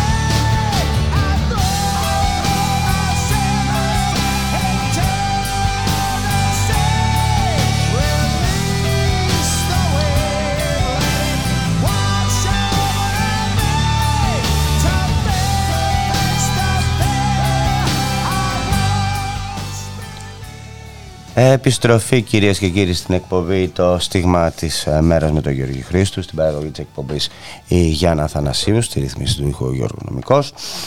Και περνάμε στο επόμενο θέμα της εκπομπής που αφορά ε, στους 11 αγωνιστές ε, στους 11 Τούρκους ε, ε, στους 11 πολιτικούς ε, κρατούμενους πρόσφυγες από την Τουρκία ε, και το Κουρδιστάν που έχουν ε, καταδικαστεί και εκτείνουν την, φυλάκιση, την ποινή φυλάκιση τους εδώ στις ελληνικές φυλακές από το ελληνικό δικαστήριο. Έχουν καταδικαστεί έτσι από την ελληνική δικαιοσύνη με 333 έτη φυλάκισης. Την Τετάρτη, ε, μία ημέρα πριν από την επέτειο του Πολυτεχνείου, έτσι, θυμάμαι στο το σύνθημα Ψώμη Παιδεία Ελευθερία, ξεκινά να εκδικάζεται στο εφετείο στις γυναικείες ε, φυλακές του Κορυδαλού η ανέρεση της καταδίκης ε, που μετά τα 300, 333 χρόνια φυλακή δηλαδή, αρχικά ήταν 537, ε, που αποφάσισε το δικαστήριο ε, τον Ιούλιο του 2021 για τους 11 Τούρκους φυλακισμένους. Αυτό που μπορώ να σας πω είναι ότι η καταδίκη ουσιαστικά στηρίχθηκε στα έτσι νομίζουμε της αντιτρομοκρατικής. Διοργανώνεται μια συγκέντρωση ελληνικής έξω από τα δικαστήρια των γυναικείων φυλακών του Κορυδαλού. Όσοι μπορείτε να πάτε, να πάτε να ενισχύσετε ε, αυτή τη συγκέντρωση. Γιατί αυτοί οι άνθρωποι είναι αθώοι και πρέπει να βγουν από τη φυλακή και έχουν καταδικαστεί ε, με μια απόφαση η οποία έχει αμερικανοδεικτική τροχιά. Λοιπόν, για το θέμα αυτό θα μιλήσουμε με την ε, Κωνσταντίνα Ντιγκαρτσιώτη, που βρίσκεται στην άλλη άκρη της ε, τηλεφωνικής γραμμής από την Επιτροπή Αλληλεγγύης για τους πολιτικούς πρόσφυγες ε, από την Τουρκία και το Κουρδιστάν. Γεια σου Κωνσταντίνα. Γεια σου Γιώργο. Ε, Δεν ξέρω αν είπα σωστά αμερικανοδικ... αμερικανοδεικτική τροχιά. Αμερικανοκινούμε. Ναι, ναι. αμερικανοδεικτική τροχιά. Σωστά, σωστά. Ε, καταρχάς, γεια σου Γιώργο, ευχαριστούμε για την πρόσκληση. Και έχουμε ξαναμιλήσει, να πω κάτι, έχω ξαναμιλήσει μαζί ναι. πριν κάποιο διάστημα και ε, τότε πήγαινε στη φυλακή στη Θήβας, αν θυμάμαι καλά. Ναι, ναι, τότε ήμασταν σε διαδρομή για τις φυλακές της Θήβας, όπου είχε συμβεί το περιστατικό με τη συντρόφισά μας η Χαζάλ Φιτσέρ, όπου είχε χτυπηθεί ε, για να τη μεταγάγουν με το ζόρι στο νοσοκομείο λόγω της απεργίας και το μπαλμόν που είχε. Από ναι. 7 Οκτώβρη, έτσι. Ναι. Ε, Όπως σωστά είπες, είμαστε εν αναμονή του δικαστηρίου. Το δικαστήριο ξεκινάει μία μέρα πριν την ε, επέτειο του Πολυτεχνείου, στις 16 Νοέμβρη, στη ε, δικαστική αίθουσα των γυναικείων φυλακών Κορυδαλού. Ουσιαστικά είναι η δίκη σε δεύτερο βαθμό, η εφετειακή δηλαδή δίκη, έτσι ώστε να διεκδικηθεί, ε, να πέσει αυτή η πολιτική και εκδικητική ποινή κάθεξη η οποία δόθηκε τα 333 χρόνια στο σύνολο όπως προείπες και εσύ, 30 χρόνια για τον καθένα και την καθεμία. Ε, οι 9 από τους 11 αγωνιστές ε, βρίσκονται σε απεργία πείνας από τις 7 ε, του Οκτώβρη. Ε, τα αιτήματα ουσιαστικά είναι, το κύριο αίτημα είναι η δίκη δίκη, καθώς ε, όποιος παρακολούθησε τη δίκη και εκ του αποτελέσματος προφανώς, αλλά και όποιοι ήταν παρευρισκόμενοι εκεί είτε από το κοινό, είτε από τους συνηγόρου υπερασπιστής, είτε από τους δημοσιογράφους και ευρύτερα τον, ε, τους νομικούς και τον τύπο που υπήρχε εκεί, ήταν ξόφθαλμο και κατανοητό σε όλους ότι ήταν προμελημένη η απόφαση. Ήταν μια απόφαση που δόθηκε, όπως λέμε, υπό τις επιταγές του υπεραλισμού, είπα, Ευρωπαϊκής Ένωσης και της συνεργασίας του φασιστικού καθεστώτος του ΑΚΕΠΕ με την κυβέρνηση Μητσοτάκη, οι οποίοι προφανώς και δώσαν όλοι μαζί αυτή την ε, βαρύτατη την κάθεξη στους 11 αγωνιστές και τι αγωνίστε. Πολλά συνέβησαν στο δικαστήριο. Θέλω να πω, θέλω να πω κάτι και κάτι τώρα. Ναι. Ε, συγγνώμη που διακόπτω, να πω ότι ναι, ναι, ναι. Ε, το δικαστήριο χρησιμοποίησε και το γεγονός ότι οι 11 αγωνιστές ε, πολιτικοί πρόσφυγες ε, mm-hmm. έλεγαν θύματα στην, ε, κατά τη διάρκεια της νίκης έτσι, και έκαναν το και το σύμβολο της νίκης. Και το λέω αυτό σε αντιδιατολή με τον Πλεύρη που έχει σηκώσει τρεις φορές και έχει χαιρετήσει ε, φασιστικά στο δικαστήριο που γίνεται στο εφετείο για τη Χρυσή Αυγή και εκεί δεν έχει γίνει τίποτα. Γι' αυτό το λέω. Για να καταλάβουμε ναι, που βρισκόμαστε. Ε, ναι, προφανώς. Εντάξει, δεν είναι πρώτη φορά.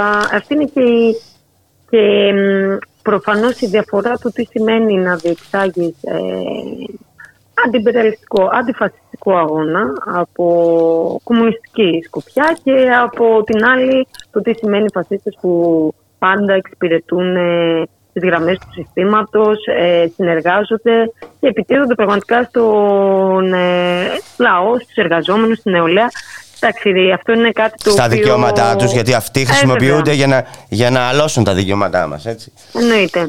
Ακριβώς έτσι. Ε, λειτουργούν ως έμπρου στη φυλακή πολλές φορές ε, του συστήματος. Αυτό γίνεται και στο δικαστήριο της δίκη τη Αρχή. Ε, ε, Εμείς στην ε, στη δίκη που υπήρχαμε, όπως σωστά είπες, ε, όντως σαν αποδεικτικό στοιχείο θεωρήθηκε για κάποιους από τους κατηγορουμένους σαν κύριο κιόλας αποδεικτικό στοιχείο, καθώς ήταν η δικογραφία ε, πλήρως ε, μ, άδεια σε σχέση με το ζήτημα το κύριο Διάτρητη ζήτημα ήταν, διάτρητη. διάτρητη ναι, της ε, οργάνωσης. Ε, στην αγόραση της Αγγελέως ε, ξεκάθαρα υπόθηκε το ζήτημα με το ότι φωνάζουν συνθήματα μαζί και κάνουν το ε, σύμβολο της νίκης και αυτό αποτελεί ε, ένδειξη έτσι ώστε να καταδικαστεί κάποιος σε 30 χρόνια κάθεξη. Αυτό έγινε αποδεκτό βέβαια μετά και από το δικαστήριο. Εντάξει, εμείς λέμε ότι είναι ξεκάθαρο ότι καταδικάστηκαν, καταρχάς υπόθηκε ε, βάσει της λίστας της Ευρωπαϊκής Ένωσης για τις ε, ε, τρομοκρατικές οργανώσεις. Είναι μια λίστα η οποία είναι φτιαγμένη από τη ΣΥΠΑ και αναγνωρισμένη από την Ευρωπαϊκή Ένωση. Πρώτη φορά αναγνωρίζεται και από το ελληνικό ε, κράτος ουσιαστικά μέσω αυτής της καταδίκης. Ε, εμείς παλεύουμε ενάντια σε αυτή την ε, καταδίκη, δηλαδή να μην τελεσυδικήσει το εφετείο αυτό. Κρατούμε ακριβώς πάνω σε αυτό είναι από τα βασικά αιτήματα, η δίκαιη δίκη και το να μην καταδικαστούν ως νομοκρατική οργάνωση βάσει αυτής της λίστας της Ευρωπαϊκής Ένωσης.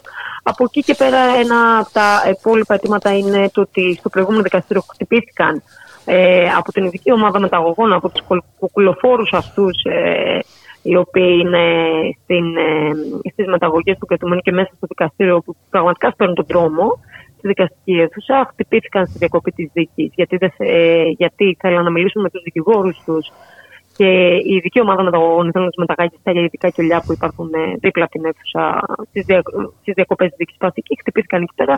Ζητάνε να δοθούν τα ονόματα. Μιλάμε ότι οι κυκλοφόροι αστυνομικοί χτυπήσανε τους κρατούμενους. Ε, μ, και να πω ακόμα από τα αιτήματα είναι το να δοθούν πίσω ε, τα υπάρχοντα τα οποία κλάπησαν ουσιαστικά με την τρομοκρατική υπηρεσία από τα πολιτικά γραφεία, τα οποία ήταν υπολογιστές στο Ταμείο των Προσφύγων για την επιβίωσή τους, ε, για τα βασικά να δοθούν πίσω ε, ακριβώς απόφια όπως και υπάρχηκαν. Ε, Εμείς καλούμε όλους και όλες, ε, όπως είπες και εσύ, να βρεθούν στο δικαστήριο. Το δικαστήριο θα ξεκινήσει 16 Νοέμβρη, θα έχει κάποιες συστάσει που παραπάνω, θα πάρουν τις ημερομηνίες. Θέλω να πούμε κάτι άλλο πριν, Πρώτη πριν μέρα. φτάσουμε σε αυτό, να πούμε, Ναι. γιατί είναι για μένα σημαντικό.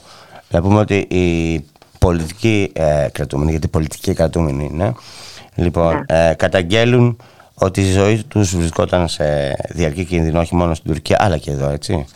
Και αναφέρουν, ε, αναφέρονται στη δολοφονία από τη μη την τουρκική εννοώ, ε, Τούρκους συναγωνιστή του στα νοσοκομεία, ε, Ναι. στο νοσοκομείο, έτσι, όταν, συλλεφ- όταν στην Αθήνα και άλλα τέτοια περιστατικά. Αναφέρουν και Πολύ συνεργασία της ΕΙΠ, σωστό. της ΕΙΠ, της γνωστής ΕΙΠ. Ναι, ε. ναι, ναι. Ναι, ναι, πάρα πολύ σωστή η επισημάνση αυτή. Επισημάνθηκε και στην πρωτοδική δίκη και έχει ξανααναφερθεί και θα το πολύ σωστά το επισημάνεται ακόμη μια φορά αυτό ότι οι πολιτικοί πρόσφυγες ε, και στην Ελλάδα ε, παρόλο που αιτούνται άσυλο ε, και εδώ κι- έχει κινδυνεύσει η ζωή τους και η κυριότητά τους ευρύτερα. Έχουμε όπως σωστά ανέφερε την περίπτωση αυτή ε, με την δολοφονία στο νοσοκομείο έχουμε πει Κωνσταντίνα; Τη χάσαμε; την απαγωγή. Α, ε, Κωνσταντίνα, Κωνσταντίνα. ε, ό,τι Ναι. είπες στο τελευταίο λεπτό θα το ξαναπείς γιατί χάθηκε η επαφή. Α, μπορώ το σήμα. Ναι, είναι πολύ σωστή αυτή η επισήμανση. Η επισήμανση το ότι και εδώ στην Ελλάδα πολλές φορές ε, έχει ξεκάθαρα αναπτυχθεί ότι η συνεργασία της ΕΕΠ με την τουρκική ΜΥΤ ε, σε- στα ζητήματα των πολιτικών προσφύγων είναι ε, αδιάκοπη. θα έλεγα Χέρι-χέρι κάποιος. πάνε, χέρι-χέρι. Χέρι-χέρι. Χέρι-χέρι, ναι, ακριβώς. Είναι και η περίπτωση που επισήμανε, όπως είναι και η περίπτωση του Μπουλού Κιαλά, ο οποίος απήχθη από την ε, Σόλωνος όταν σχόλαγε από τη δουλειά του και με διαδικασίες fast track, με τυπάκια της αντρομοκρατικής, ε, βρέθηκε στις φυλακές της Τουρκίας, μην περνώντας καν τη διαδικασία έκδοσης. Μιλάμε για για ε, φοβερά μυστικές και κρυφές διαδικασίες οι οποίες οδηγούν αγωνιστές και αγωνίστες ε, είτε σε, να διακινδυνεύει τη ζωή τους με βασανιστήρια είτε ακόμα και να δολοφονούνται όπως επισημάνεται στο... Ή και, και, ανα, και ανακρατώντα. Χωρίς λόγο. Δηλαδή, τώρα θα μου έρθει στο μυαλό το 2017, για θυμίσου λίγο. Ε; Ναι, βέβαια. Το 2017. Ναι, ναι. Στην επίσκεψη του Ερντογάν που συνελήφθησαν ναι. εννέα, εννέα Τούρκοι σε συνεργασία τουρκικής και ελληνικής ε, αστυνομίας γιατί είχαν ε, με τη ρετσινιά ότι θα δολοφονήσουν τον Ερντογάν και μετά, Ναι. αφού τους κλείσαν τους ανθρώπους στη φυλακή, τους βουζουριάσανε, μετά από 18 μήνες βγήκαν, βγήκαν γιατί δεν υπήρχε, δεν υπήρχε κανένα στοιχείο τέτοιο. Γιατί δεν υπήρχε κανένα στοιχείο πέραν από την ε, για ακόμη μια φορά και τότε ε, συνεργασία των μυστικών υπηρεσιών για της κυβέρνησης του Βανού της Ελλάδας ε, με τις Τουρκίες εκείνη την περίοδο. Ε, για ακόμη μια φορά αυτό, το ότι δεν βρέθηκε ποτέ κανένα σχέδιο ε, για τον Ερντογάν. Ε, ήταν όλα κύβυλα, πραγματικά ψεύδι ε, της αντρομοκρατική της Ελλάδας προφανώ και των μυστικών υπηρεσιών της Τουρκίας. Ε, ήταν όλα τα κυβερνητικά παζάρια τα οποία γίνονται ανά αυτή την περίοδο. Αυτό έγινε και τότε. Ε, εν τέλει όμως κατέρευσε στο δικαστήριο γιατί δεν υπήρχε τίποτα Ε, βέβαια. για να στηρίξει. Το καν, ε, δεν, νομι- δεν κατηγορήθηκαν εν τέλει ποτέ, ακόμα και για αυτό που τα μίντια ε, ουσιαστικά ε, κραυγάζανε. Αυτό, ε, αυτή τη φορά έχουμε καταδίκη ε, και ε, να επισημάνουμε ότι ο, ο Υπουργός Εσωτερικών της Τουρκίας, ο Σουλεμάν Σολιού, 10 μέρες μετά την ε, επιχείρηση που έγινε στην Ελλάδα, στο, ε, στο CNN του ξεκάθαρα και μ, είχε βγει στα κανάλια και είχε πει ότι εμείς σε συνεργασία, εμείς δώσαμε την εντολή σε συνεργασία με τις δικές μας υπηρεσίες με την ατρομοκρατική στην Ελλάδα, έγινε η επιχείρηση αυτή και συνελήφθησαν ε, αυτοί οι 11 άνθρωποι. Εμείς λέγαμε να τους παρακολουθούν και η ατρομοκρατική στην Ελλάδα συνεργάστηκε και τους παρακολουθούσε. Εξόφθαλμα δεν είναι Άρα, παρα, άρα, παραδέχεται, άρα παραδέχεται αυτό που λέμε Βέβαια. τόση ώρα. Έτσι. Ναι, ναι, ναι. Είναι καταγεγραμμένο. Αυτό μπορεί ο καθένας να το δει. Υπάρχει και στο διαδίκτυο. Δεν είναι κάτι το οποίο είναι κρυφό, γιατί δεν κρύβονται. Γι' αυτό και εμείς λέμε ότι από οι λαοί και των δύο χωρών δεν έχουν κάτι να χωρίσουν σε Ελλάδα και σε Ποτέ δεν Τουρκία. είχαν, ούτε οι άνθρωποι ποτέ. που αγωνίζονται. Ε, βέβαια, ούτε οι άνθρωποι που αγωνίζονται κοινά για τα δικαιώματα ε, των λαών, των εργαζομένων, της νεολαίας. Από κοινού να παλέψουμε, να διεκδικήσουμε την ελευθερία των 11 αγωνιστών και των αγωνιστριών από την Τουρκία. Καλούμε όλους να παρευρεθούν στις 16 Νοεμβρίου στην πρώτη δικάσιμο και θα δώσουμε τις ημερομηνίες. Είναι καλό να είναι γεμάτο το δικαστήριο σε όλες τις ε, 9 η ώρα το δικασίμους. πρωί, δεν είπες την ώρα, 9 η ώρα το πρωί. Ναι, 9 η ώρα στις γυναικείε φυλακές του Κορδαλού να δείξουμε και στην κυβέρνηση του Μητσοτάκη ότι δεν μπορεί ε, οι καταδίκες αυτές των αγωνιστών με τον 187α, ο οποίος είναι ένας νόμος τερατούργημα που αγωνιστές και αγωνίστρες με, ε, με επιβαρυντικές διατάξεις ουσιαστικά ε, καταδικάζονται για σε μακροχρόνιε ποινέ κάθεξη, γιατί δεν σταμάτησαν και δεν συμβάζονται να, ε, και πολεμούν ενάντια ε, σε όλα αυτά τη καταπάτηση δικαιωμάτων και τέτοια που βλέπουμε σε έναν καθημερινό βαθμό ε, που γίνεται και στην Ελλάδα, εννοείται. Ε, Εμείς λέμε ότι. Κοίταξε, ε, η συγγνώμη 11 που διακόπτω. Τώρα Ναι. που μιλάμε, θυμάμαι, έχω στο μυαλό μου ότι όσοι έχουν παλέψει για ε, ελευθερία της πατρίδας τους, για δικαιοσύνη, για ισότητα, για δημοκρατία, νομίζω τρομοκράτες τους είπαν όλους. Ε, βέβαια. Πολύ σωστά επισημαίνει Γιώργο. Αυτό είναι κάτι το οποίο ε, είναι, είναι η φιλοσοφία του υπεραλισμού και του συστήματος εκμετάλλευσης να αντιστρέφουμε τους όρους. Εμείς λέμε όπως και οι κρατούμενοι, έτσι λέμε και εμείς, τρομοκράτες δεν είναι οι αγωνιστές, είναι οι υπεραλιστές και οι συνεργαζόμενες κυβερνήσεις. Αυτοί σφαγιάζουν τους λαούς, αυτοί προκαλούν όλα τα δεινά ε, στον κόσμο. την Αυτοί δημιουργούν προσφυγιά. Βέβαια. Έτσι. Ε, βέβαια. Αυτοί, εμείς ε, ακριβώς για αυτόν τον λόγο ε, ε, και διώκονται και οι αγωνιστές και οι αγωνίστες γιατί ακόμα και το καθεστώς του πολιτικού πρόσφυγα εδώ στην Ελλάδα δεν σταμάτησαν να παλεύουν για τα δικαιώματα, να παλεύουν, να διεξάγουν αντιπεριαλιστική και αντιφασιστική πάλι. Ε, αυτή δηλαδή ο μη συμβιβασμός ε, με το ότι θα πρέπει να σταματήσει να μιλάς ε, ανοιχτά για το ποιος είναι ο πραγματικός δημοκράτης, είναι που τους έχει κα- καταστήσει να έχουν πάρει αυτή τη βαριά ποινή κάθριξη και σε αυτή τη αδικία, απέναντι στην αδικία, συνεχίζει να απεργία ποινά. Διαρκεία. Αυτή είναι λοιπόν την ποινή κάθριξη. Θέλω να κλείσω με αυτό, αν μου επιτρέπεις. Ναι. Διαβάζω από την αφίσα που έχετε. Ε, διότι έκαναν το καθήκον τους. Αγωνίστηκαν ενάντια στον υπερελισμό, το φασισμό και την αδικία. Αυτό δεν είναι έγκλημα, Ακριβώς. έτσι. Αυτό δεν είναι έγκλημα, είναι καθήκον. Ε, για ακόμη μια φορά ευχαριστούμε για την πρόσκληση. Σταμάτα να ευχαριστήσεις Καλούμε όλους Κωνσταντίνα, δεν και μπορώ. Σταμάτα, εντάξει. Και, δηλαδή, εντάξει, βλέ- είναι- μα είναι, δηλαδή θα αφήσουμε τους ανθρώπους τώρα ε, στο έλεος ε, και στην εκδικητική, εκδικητική μανία της κυβέρνησης Μη- Μητσοτάκη των, των ΗΠΑ Ναι, και, και της τα φαντάζια Τουρκίας. που θέλει να κάνω, όχι να στήσουμε ανάχωμα 16 Νοέμβρη όλοι να είμαστε στο, στη δίκη και ε, την επόμενη μέρα και όλοι μαζί και να, στην ε, πορεία στο Πολυτεχνείο, για την επέτειο του Πολυτεχνείου να αναδείξουμε και εκεί για ακόμη μια φορά ότι το να μάχεις ενάντια στον υπεριαλισμό και τον φασισμό δεν είναι έγκλημα, είναι καθήκον. Ε, οπότε περιμένουμε όλους και όλες να βρεθείτε Και προσωπικά να σου πω την αλήθεια, επειδή τους ξέρω, κάποιους από αυτούς ξέρω, δηλαδή άνθρωπος να πέσει στον δρόμο θα τρέξουν ε, να τον Ναι, βοηθήσουν ναι, ναι, σε σχέση με ακριβώς. εμάς, ας πούμε, κάποιους έτσι πολιτισμένους. βεβαίως. Ε, μην Ναι, ναι, τρελαθούμε τώρα. βεβαίως. Ε, μην τρελαθούμε τώρα. Ναι, Λοιπόν, ναι, σε ευχαριστώ βεβαίως. πολύ. Σε ευχαριστώ πολύ. Να είστε καλά, Γιώργο. Ευχαριστούμε Χαίρετε. πολύ. Έτσι,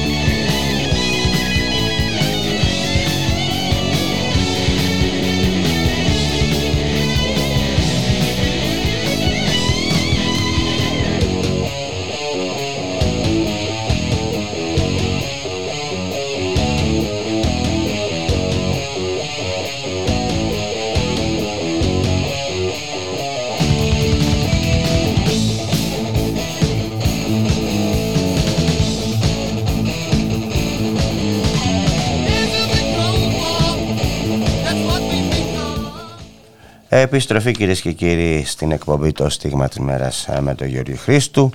Στην παραγωγή της εκπομπής η Γιάννα Θανασίου, στη ρύθμιση του ήχου ο Γιώργος Νομικός και περνάμε στο τελευταίο θέμα της εκπομπής που αφορά στην υπεράσπιση ε, των ελεύθερων δημόσιων χώρων Α, αφορά στη συγκέντρωση που θα γίνει σήμερα το απόγευμα στις 6 από κινήματα πόλης ε, κατά τη διάρκεια του Δημοτικού Συμβουλίου ε, της Αθήνας στην πλατεία Δημαρχείου αφορά στην υπεράσπιση της πλατείας εξαρχείων στην υπεράσπιση του λόφου στρέφη αφορά στην υπεράσπιση των γειτονιών μας απέναντι σε μια λέλεπα που λέγεται τουριστικοποίηση που λέγεται Μπακογιάννης, που λέγεται κυβέρνηση της Νέας Δημοκρατίας, που λέγεται επενδυτές που ουσιαστικά θέλουν να μας διώξουν από τα σπίτια μας. Για το θέμα αυτό θα μιλήσουμε με την Χρυσούλα ε, την ε, Παπαγεωργιού που είναι από τη συλλογικότητα όχι μετρό στην πλατεία Εξαρχείων και βρίσκεται στην άλλη άκρη της τηλεφωνικής γραμμής. Γεια σου Χρυσούλα. Καλησπέρα. Λοιπόν, ενάντια, μία συγκέντρωση λοιπόν το απόγευμα, ενάντια στις business και τα συμφέροντα του του Μπακογιάννη, έτσι. Που έχει φάει πολύ χρήμα από την ώρα που μπήκε σε αυτήν την εξουσία. Λοιπόν, ναι, σήμερα έχουμε πάρει την επιλογή διάφορες συνελεύσεις γειτονιών του Δήμου της Αθήνας να κάνουμε αυτή την ε, κινητοποίηση. Υπερασπίζοντα του ελεύθερους δημόσιους χώρους, όπως λέει και η αφίσα μας και είναι το κεντρικό μας σύνθημα. Είναι η συνέλευση του Λόφου Στρέφη, η συνέλευση για το όχι μετρό στην πλατεία Εξαρχείων, το Πάρκο Δρακόπουλου, η Λαϊκή Συνέλευση Κολονού σε Πολίων και Ακαδημία Πλάτωνος, είναι επίσης συνέλευση κατοίκων Πετραλών, Θησίου και Κουκακίου και το αυτοδιαχειριζόμενο Πάρκο Νοβαρίνου. Δεν είναι τυχαία η επιλογή. Νομίζω ότι αν πάρει κανείς τις γειτονιές που απαρίθμησα, καταλαβαίνει ότι αφορούν όλο το Δήμο της Αθήνας. Μια συνολική επίθεση που κάνει ο, η Δημοτική Αρχή στους ελεύθερους χώρους, είτε αυτά είναι πάρκα, είτε αυτά είναι πλατείες, σε ένα πλαίσιο κατά τη γνώμη μας εκδίωξη των μόνιμων κατοίκων της περιοχής και δημιουργίας ενός κλίματος στην πόλη που αφορά μόνο επισκέπτες, επισκέπτες και τουρίστες. Γι' αυτό το λόγο και γίνεται διαμαρτυρία σήμερα. Το θα να δείξουμε καλώς ότι δεν είναι κάτι ξεχωριστό, είναι κάτι συνολικό. Και έτσι το αντιμετωπίζουμε κι εμείς. Και αυτή είναι η αλήθεια, διότι βάλε τώρα και στο μυαλό σου ότι και τον ΕΦΚΑ που ε, θέλει να, να ιδιωτικοποιήσει τα κτίρια που έχει και να τα κάνει εμπορικές τράπεζες, μαγαζιά, δεν ξέρω τι- τι άλλο και ζητάει από τους κινηματογράφους ε, να φύγουν, έτσι. Ε, ε, μου δίνει, ε, η τουριστικοποίηση ουσιαστικά διώχνει όχι, μο- από το κέντρο της Αθήνας όχι μόνο τους κατοίκους που έχουν δικαίωμα μέσα στην πόλη, γιατί η πόλη τους είναι, αλλά και τον ίδιο τον πολιτισμό. Δηλαδή, θα- για να, για να βρεις σπίτι θα πρέπει να πηγαίνεις δεν ξέρω κι εγώ πού ε, και για να δεις, ας πούμε, ένα κινηματογράφο θα πρέπει να πηγαίνεις στη, στη γλυφάδα. Κοίτα να δεις, νομίζω ότι είναι πολύ πιο, ε, το είπα και στην αρχή, είναι μια συνολική κατάσταση αλλαγής φυσιογνωμίας του κέντρου της πόλης. Αυτό. Είναι μια πόλη η οποία δεν είναι χρηστή, δεν θα είναι μάλλον χρηστική για τους κατοίκους των μεσαίων στρωμάτων, να το πω έτσι και χαμηλών. Είναι μια πόλη η οποία δεν έχει ιστορική μνήμη, μια και ανέφερες, ας πούμε, το ζήτημα των σινεμά. Μπορεί κανείς να δει τι έχει καταστραφεί, τι καταστρέφεται από κτίρια, τι, ποια κτίρια γίνονται, ας πούμε, ξενοδοχεία, τι χάνεται από την ίδια την πόλη. Και είναι μια πόλη η οποία δεν έχει ελεύθερους χώρους. Και όταν δεν έχεις ελεύθερους δημόσιους χώρους, σημαίνει ξεκάθαρα ότι δεν έχεις πού να ζήσεις, πού να ανασάνεις και ότι όλη η διαδικασία ζωής επί της ουσίας είναι τελείως εμπορευματοποιημένη. Δηλαδή, μπορείς να ψωνίσεις, να το πω έτσι, να κάτσεις μόνο σε καφετερίε να πιεις καφέ ή να διασκεδάσει. Δεν μπορείς όμως να κάτσεις στο παγκάκι με τους φίλους και τις φίλες σου. Ε, είτε είσαι μέσης ηλικίας, είτε είσαι παιδί και θέλεις να παίξεις, είτε είσαι μεγαλύτερος άνθρωπος, ας πούμε, και θέλεις να καθίσει με τους υπόλοιπους. Δεν υπάρχει αυτή η λογική της καθημερινής ζωής. Αυτή Δεν καταστρέφεται. υπάρχει γειτονιά, αυτό που λέτε κι εσείς. Δεν υπάρχει Δεν γειτονιά. υπάρχει. Αυτό είναι ξεκάθαρα. Αυτό χτυπιέται. Χτυπιέται η λογική της γειτονιάς ακριβώς. Μμμ. Αλλά και πώς χρησιμεύει Και όλο αυτή. αυτό με συνοδεία, με συγχωρείς, και Αυτό, όλο αυτό, αυτό, επειδή αυτό. το αναφέρουμε και σε- με τη συνοδεία ας πούμε, και τη βοήθεια της αστυνομίας. Αυτό εκεί. Δηλαδή, ο Δήμος αυτή τη στιγμή και η Δημοτική Αρχή στην Αθήνα, οποιαδήποτε φωνή πάει να αρθρώσει κάτι διαφορετικό, απλά χτυπιέται και χτυπιέται κυριολεκτικά, δεν χτυπιέται μεταφορικά. Δηλαδή, Το δακρυγόνα, έχουμε, το έχουμε απαγορεύσεις- δει, το έχουμε δει έτσι. Το έχουμε δει. το έχουμε δει. απαγορεύσεις φοριών, δακρυγόνα, ξύλο, αυτό. Τον πατέρα, μην ξεχνάμε τον πατέρα, μιας και είσαι και κοντά στο λόφος σου τρέφει. Τον πατέρα που το χτυπήσανε, έτσι. Α, λοιπόν, προφανώς γιατί τόλμησε να παίζει μπάσκετ. ναι, ναι. Σοβαρό έγκλημα, νομίζω. ναι, ναι. Ή, ή το ότι η αστυνομία βλέπει κάθε λίγο ότι μπροστά τους αστυνομικούς, τους οπλισμένους κτλ. Ε, συγγνώμη, τα παιδιά σας, μάλλον τα παιδιά σας βλέπουν όλο αυτό το θέαμα μπροστά τους κάθε μέρα. Ε, Προφανώς είναι τραγικό και εντάξει, αν μιλάμε γι' αυτό συγκεκριμένα, η καθημερινότητα μας συνηθίζεις να ζεις σε μια κατάσταση βίαιη και σε μια κατάσταση κατά τη γνώμη μου εμπόλεμη. Και επί της ουσίας αυτό το οποίο φοριέται είναι ο φόβος. Δεν κουνηθεί γιατί παντού υπάρχουν δημιουργίες και αστυνομικοί. Παντού αυτό συμβαίνει. Άρα είτε θέλεις να αρθρώσεις έναν διαφορετικό λόγο σε επίπεδο κινητοποίησης, είτε θέλεις να χρησιμοποιήσεις τον ελεύθερο χώρο, νομίζω ότι αντιμετωπίζεις τις δημιουργίες. Δηλαδή, ο λόγος σου στρέφει, για παράδειγμα, ή η πλατεία εξαφιερών αυτή τη στιγμή, ακόμα και αν πας να κάτσεις στο κενό σημείο που δεν έχει λαμαρίνες, θα έχεις δίπλα σου πάντα δημιουργίε. Άρα δεν είναι, είναι απεχθές το θέαμα, απεχθές και η ατμόσφαιρα και το όλο κλίμα, ας πούμε. Ναι, το εξή μου φέρε στο μυαλό το χατζηδάκι που έλεγε ότι. Λοιπόν, σας χτυπούν από ό,τι καταλαβαίνω, όπως το βλέπω εγώ, γιατί δεν θέλετε να συνηθίσετε στο πρόσωπο του τέρατος. Έτσι. Γιατί ακριβώς, γιατί θέλουμε να μείνουμε μέσα στα σπίτια μας. Είναι αυτό που εμείς ως μετρός, σε μια τελευταία εκδήλωση που είχαμε κάνει στην πλατεία, λέγαμε εμείς θα μείνουμε εδώ, εσείς να φύγετε. Αυτό είναι το, το κεντρικό σύνθημα. Και το εσείς να φύγετε δεν αφορά μόνο μια δημοτική αρχή. Αφορά όλες αυτές τις μεγάλες επιχειρήσεις, τις εταιρείες, τους εργολάβους που ανα, αναλαμβάνουν, ενώ τους αναθέτει ας πούμε, η δημοτική αρχή, η κυβέρνηση το ρόλο, να αλλάξουν την πόλη. Είναι συμμέτοχοι σε αυτό. Άρα αυτοί να φύγουν και εμείς να μείνουμε. Ναι, ναι, ναι. ναι, ναι. Είναι, είναι ουσιαστικά να το πούμε και λίγο για να το καταλάβει ο κόσμος. Δεν ξέρω αν μπορεί να, να το έχει καταλάβει. Το ότι είναι ένας δημόσιος χώρος και ιδιωτικοποιείται, μιλάμε για ιδιωτικοποίηση ενός δημόσιου αγαθού, έτσι. Ε, Ναι, σαφώς. Δημόσιας περιουσίας. Γι' αυτό μιλάμε, έτσι. Λοιπόν. Ε, ναι, είναι κτίρια για παράδειγμα που κάποτε μπορεί να έμπαινες και τώρα δεν μπορείς να πει. Είναι δρόμοι που κάποτε και πάρκα μπορούσες να περπατήσεις και να κάνεις αυτό που θέλεις και τώρα. Να αυτό έχει τρέξεις και κανονισμό. τώρα ούτε αυτό δεν μπορείς να κάνεις ή να παίξεις. Ε, Ακριβώς. Και επίσης μην ξεχνάμε το θέμα της στέγης. Για μένα στο κέντρο της Αθήνας το ζήτημα της στέγης είναι μείζον ζήτημα. Γιατί πόσο δύσκολο είναι να βρει κανείς να μείνει, πόσο ακριβά είναι τα ενίκια αυτή τη στιγμή και σε τι ακριβώς ε, ακίνητα ε, απευθύνεται, να το πω έτσι, για να νοικιάσει σπίτι. Είναι η εκδίωξη δηλαδή των ανθρώπων από το κέντρο της ε, πόλης είναι πολυδιάστατη. Και ειδικά εκεί στην περιοχή των εξαρχείων έχω δύο φίλους. Μη σου πω πόσο μου είπαν ότι βρήκανε. Και λέω, Μ, Δεν δεν θα μου κάνει εντύπωση, γιατί γνωρίζω και μια ενοικιάστρια επίσης. 20 χρόνια στην περιοχή. Οπότε αντιλαμβάνομαι πλήρως τι αντιμετώπισαν οι φίλοι σου. Μα, μα Αλλά ξέρεις συμβαίνει τι, μα, παντού. για να έχεις, έδωσες, δίνεις τόσα λεφτά για να έχεις μπάτσους και χημικά στην πόρτα σου. Δηλαδή εντάξει, οκ. Ε, όχι, όχι, δεν είναι αυτό. Δεν είναι αυτό. Είναι ότι πια ακόμα και το κομμάτι του ενοικίου δεν απευθύνεται σε έναν μέσο άνθρωπο, μέσο εργαζόμενο, ας πούμε, ή φοιτητή, φοιτήτρια που υπήρχε στο παρελθόν στην περιοχή. Απευθύνεται σε ανθρώπους οι οποίοι ε, έρχονται περιστασιακά, εργάζονται in ομάδε που λέμε, αν δεν ξέρω αν το έχετε αγγίξει ω κουβέντα, ε, στο, α, άνθρωποι ας πούμε, που δουλεύουν σε πολυεθνικές εταιρείες έρχονται, νοικιάζονται μέσω των εταιρείων σπίτια και πολυτελείς κατοικίες όπως διαμορφώνονται μικρά μεν, που μπορούν να πληρωθούν ε, τόσο ακριβά. Δεν μπορεί να μείνει η οικογένεια, δεν μπορεί να μείνει ένας άνθρωπος αυτή τη της γειτονία με αυτά τα ενίκια. Μπορεί, δεν μπορεί να συζητήσει. Συζητάμε, συζητάμε για τα ενίκια τα οποία ξεπερνάνε κατά πολύ το μισό του μισθού σου. Και σε συνδυασμό με τα άλλα, με την ακρίβεια, με τη ΔΕΗ κτλ. Βέβαια. Έλος. Ναι, τα τέλη. Τα τέλη. ναι. Γιατί λέμε για το Δήμο Αθηναίων επίσης. Ναι. Πληρώνεις τέλη για να μην έχεις τίποτα.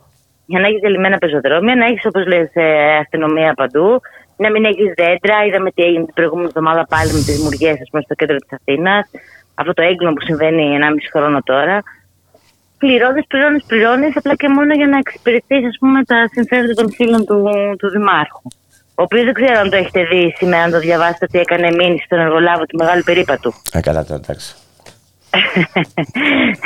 Έκανε μείνει στο μεγάλο περίπου στον όρο. Μάλιστα. Ναι, ο Δήμαρχος που είναι υπεύθυνος γι' αυτό. Ε, Επίσης θα πρέπει να μας πει. Μια... Τώρα με προκαλείς. Επίσης θα πρέπει να μας πει ο Δήμαρχος ο Δήμαρχος, ε, πώς σχολιάζει το γεγονός ότι ο Γενικός Γραμματέας του, όταν η συλλογικότητα από το Λόφο Στρέφη ε, είχε καταθέσει τα σφι- στα ασφαλιστικά μέτρα και συζητιόταν, είπε κάτι. Ναι. Πώς σας χαρακτήρισε; Ναι, ναι, ναι, ήμουν παρούσα. Α, Αυτό ήμουν ήσουν απέναντι παρούσα. σε αυτήν, κύριε. Ωραία. Με κοίταγε και τα έλεγε. Ωραία. Λοιπόν. Μμμ. Να το θα... Εντάξει. Ε, Όχι, δεν- δεν έχει νόημα. Ο Δήμος αυτή τη στιγμή να το. να το Όχι, έχει πούμε και νόημα, αυτό. έχει νόημα, έχει νόημα.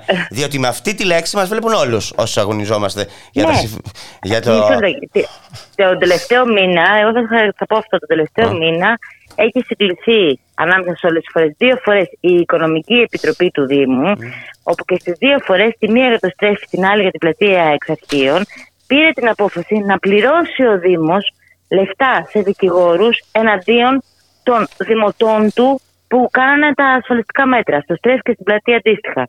Δηλαδή, εγώ που συμμετέχω με το όνομά μου στα ασφαλιστικά μέτρα για το λοφτοστρέφη, έχω πληρώσει από την τσέπη μου έναν δικηγόρο για αυτό, για να σώσω το λοφτοστρέφη, και ταυτόχρονα ως Δημότης Αθηναίων με τα τέλη μου, πληρώνω μέσα στο Δήμο Αθηναίων έναν δικηγόρο εναντίον μου. Καταλαβαίνεις τι λέω; Επίσης, εσύ που δεν ξέρω αν μένεις Καταλαβαίνω ότι, καταλαβαίνω ότι ο Μπακογέννη κάνει τη δουλειά του με δημόσιο χρήμα. Ε, ακριβώς ακριβώς αυτό. Ή ένας άλλος δημότης, ας πούμε, της πόλης, όχι κάτοικος των εξαρχείων, κάποιος από τα Πατήσια, κάποιος από το Παγκράτη, κάποιος από τον Νέο Κόσμο, επίσης με τα τέλη του, πληρώνει δικηγόρους εναντίον των κατοίκων των εξαρχείων, οι οποίοι θέλουν ένα λόφο και μια πλατεία. Αυτό δεν το ξέρουν όμως ότι το πληρώνουν. Τα τέλη, το ότι δεν έχουν σχολεία, δεν έχουν πεζοδρόμια ή δεν έχουν πάρκα, δεν το ξέρουν. Δεν το δεν τους λέει κανείς ότι τα Μόνο λεφτά τους αυτό. πήγαν α, ας πούμε, μπορεί να- εναντίον μου. όχι μόνο αυτό, πιο και γενικότερα. πως Δεν έχουμε υγεία.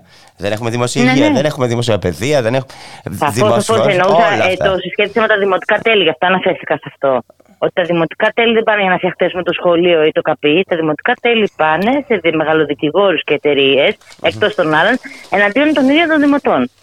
Πάνε σε έναν εργολάγο που φτιάχνει μεγάλο περίπατο και επειδή προφανώς δεν τα βρήκανε, δύο χρόνια μετά ο δήμαρχος του κάνει και μήνυση, άρα θα πληρώσει και επιπλέον.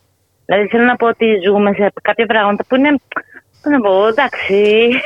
Ε, τα, τα ξέραμε από ταινίες σε άλλες χώρες, αλλά εδώ ζει το κράτο και το παρακράτος. Υποκλοπές. Ναι, ναι. Έτσι. Προφανώς. Λοιπόν. Πολλά μπορούμε να πούμε για την κεντρική πολιτική σκηνή. Ε, Επειδή είπες παρακράτος γι' αυτό. λοιπόν, σε ευχαριστώ πολύ, Χρυσούλα. Και 6 εγώ ώρα το ευχαριστώ. απόγευμα, Καλή λοιπόν. συνέχεια. Ναι, ναι, στην κατά τη πλατεία διάρκεια Κωτίου, του πλατεία Δημοτικού Κωτίου. Συμβουλίου, πλατεία Δημαρχείου, έτσι. Έτσι, ναι, ναι, ευχαριστούμε. Να σε καλά, χαιρετώ. χαιρετώ. Γεια χαρά. Κυρίες και κύριοι, φτάσαμε στο τέλος της σημερινής εκπομπής. Από μένα, τη Γιάννα Θανασίου και το Γιώργο Νομικό. Να έχετε ένα καλό υπόλοιπο ημέρας.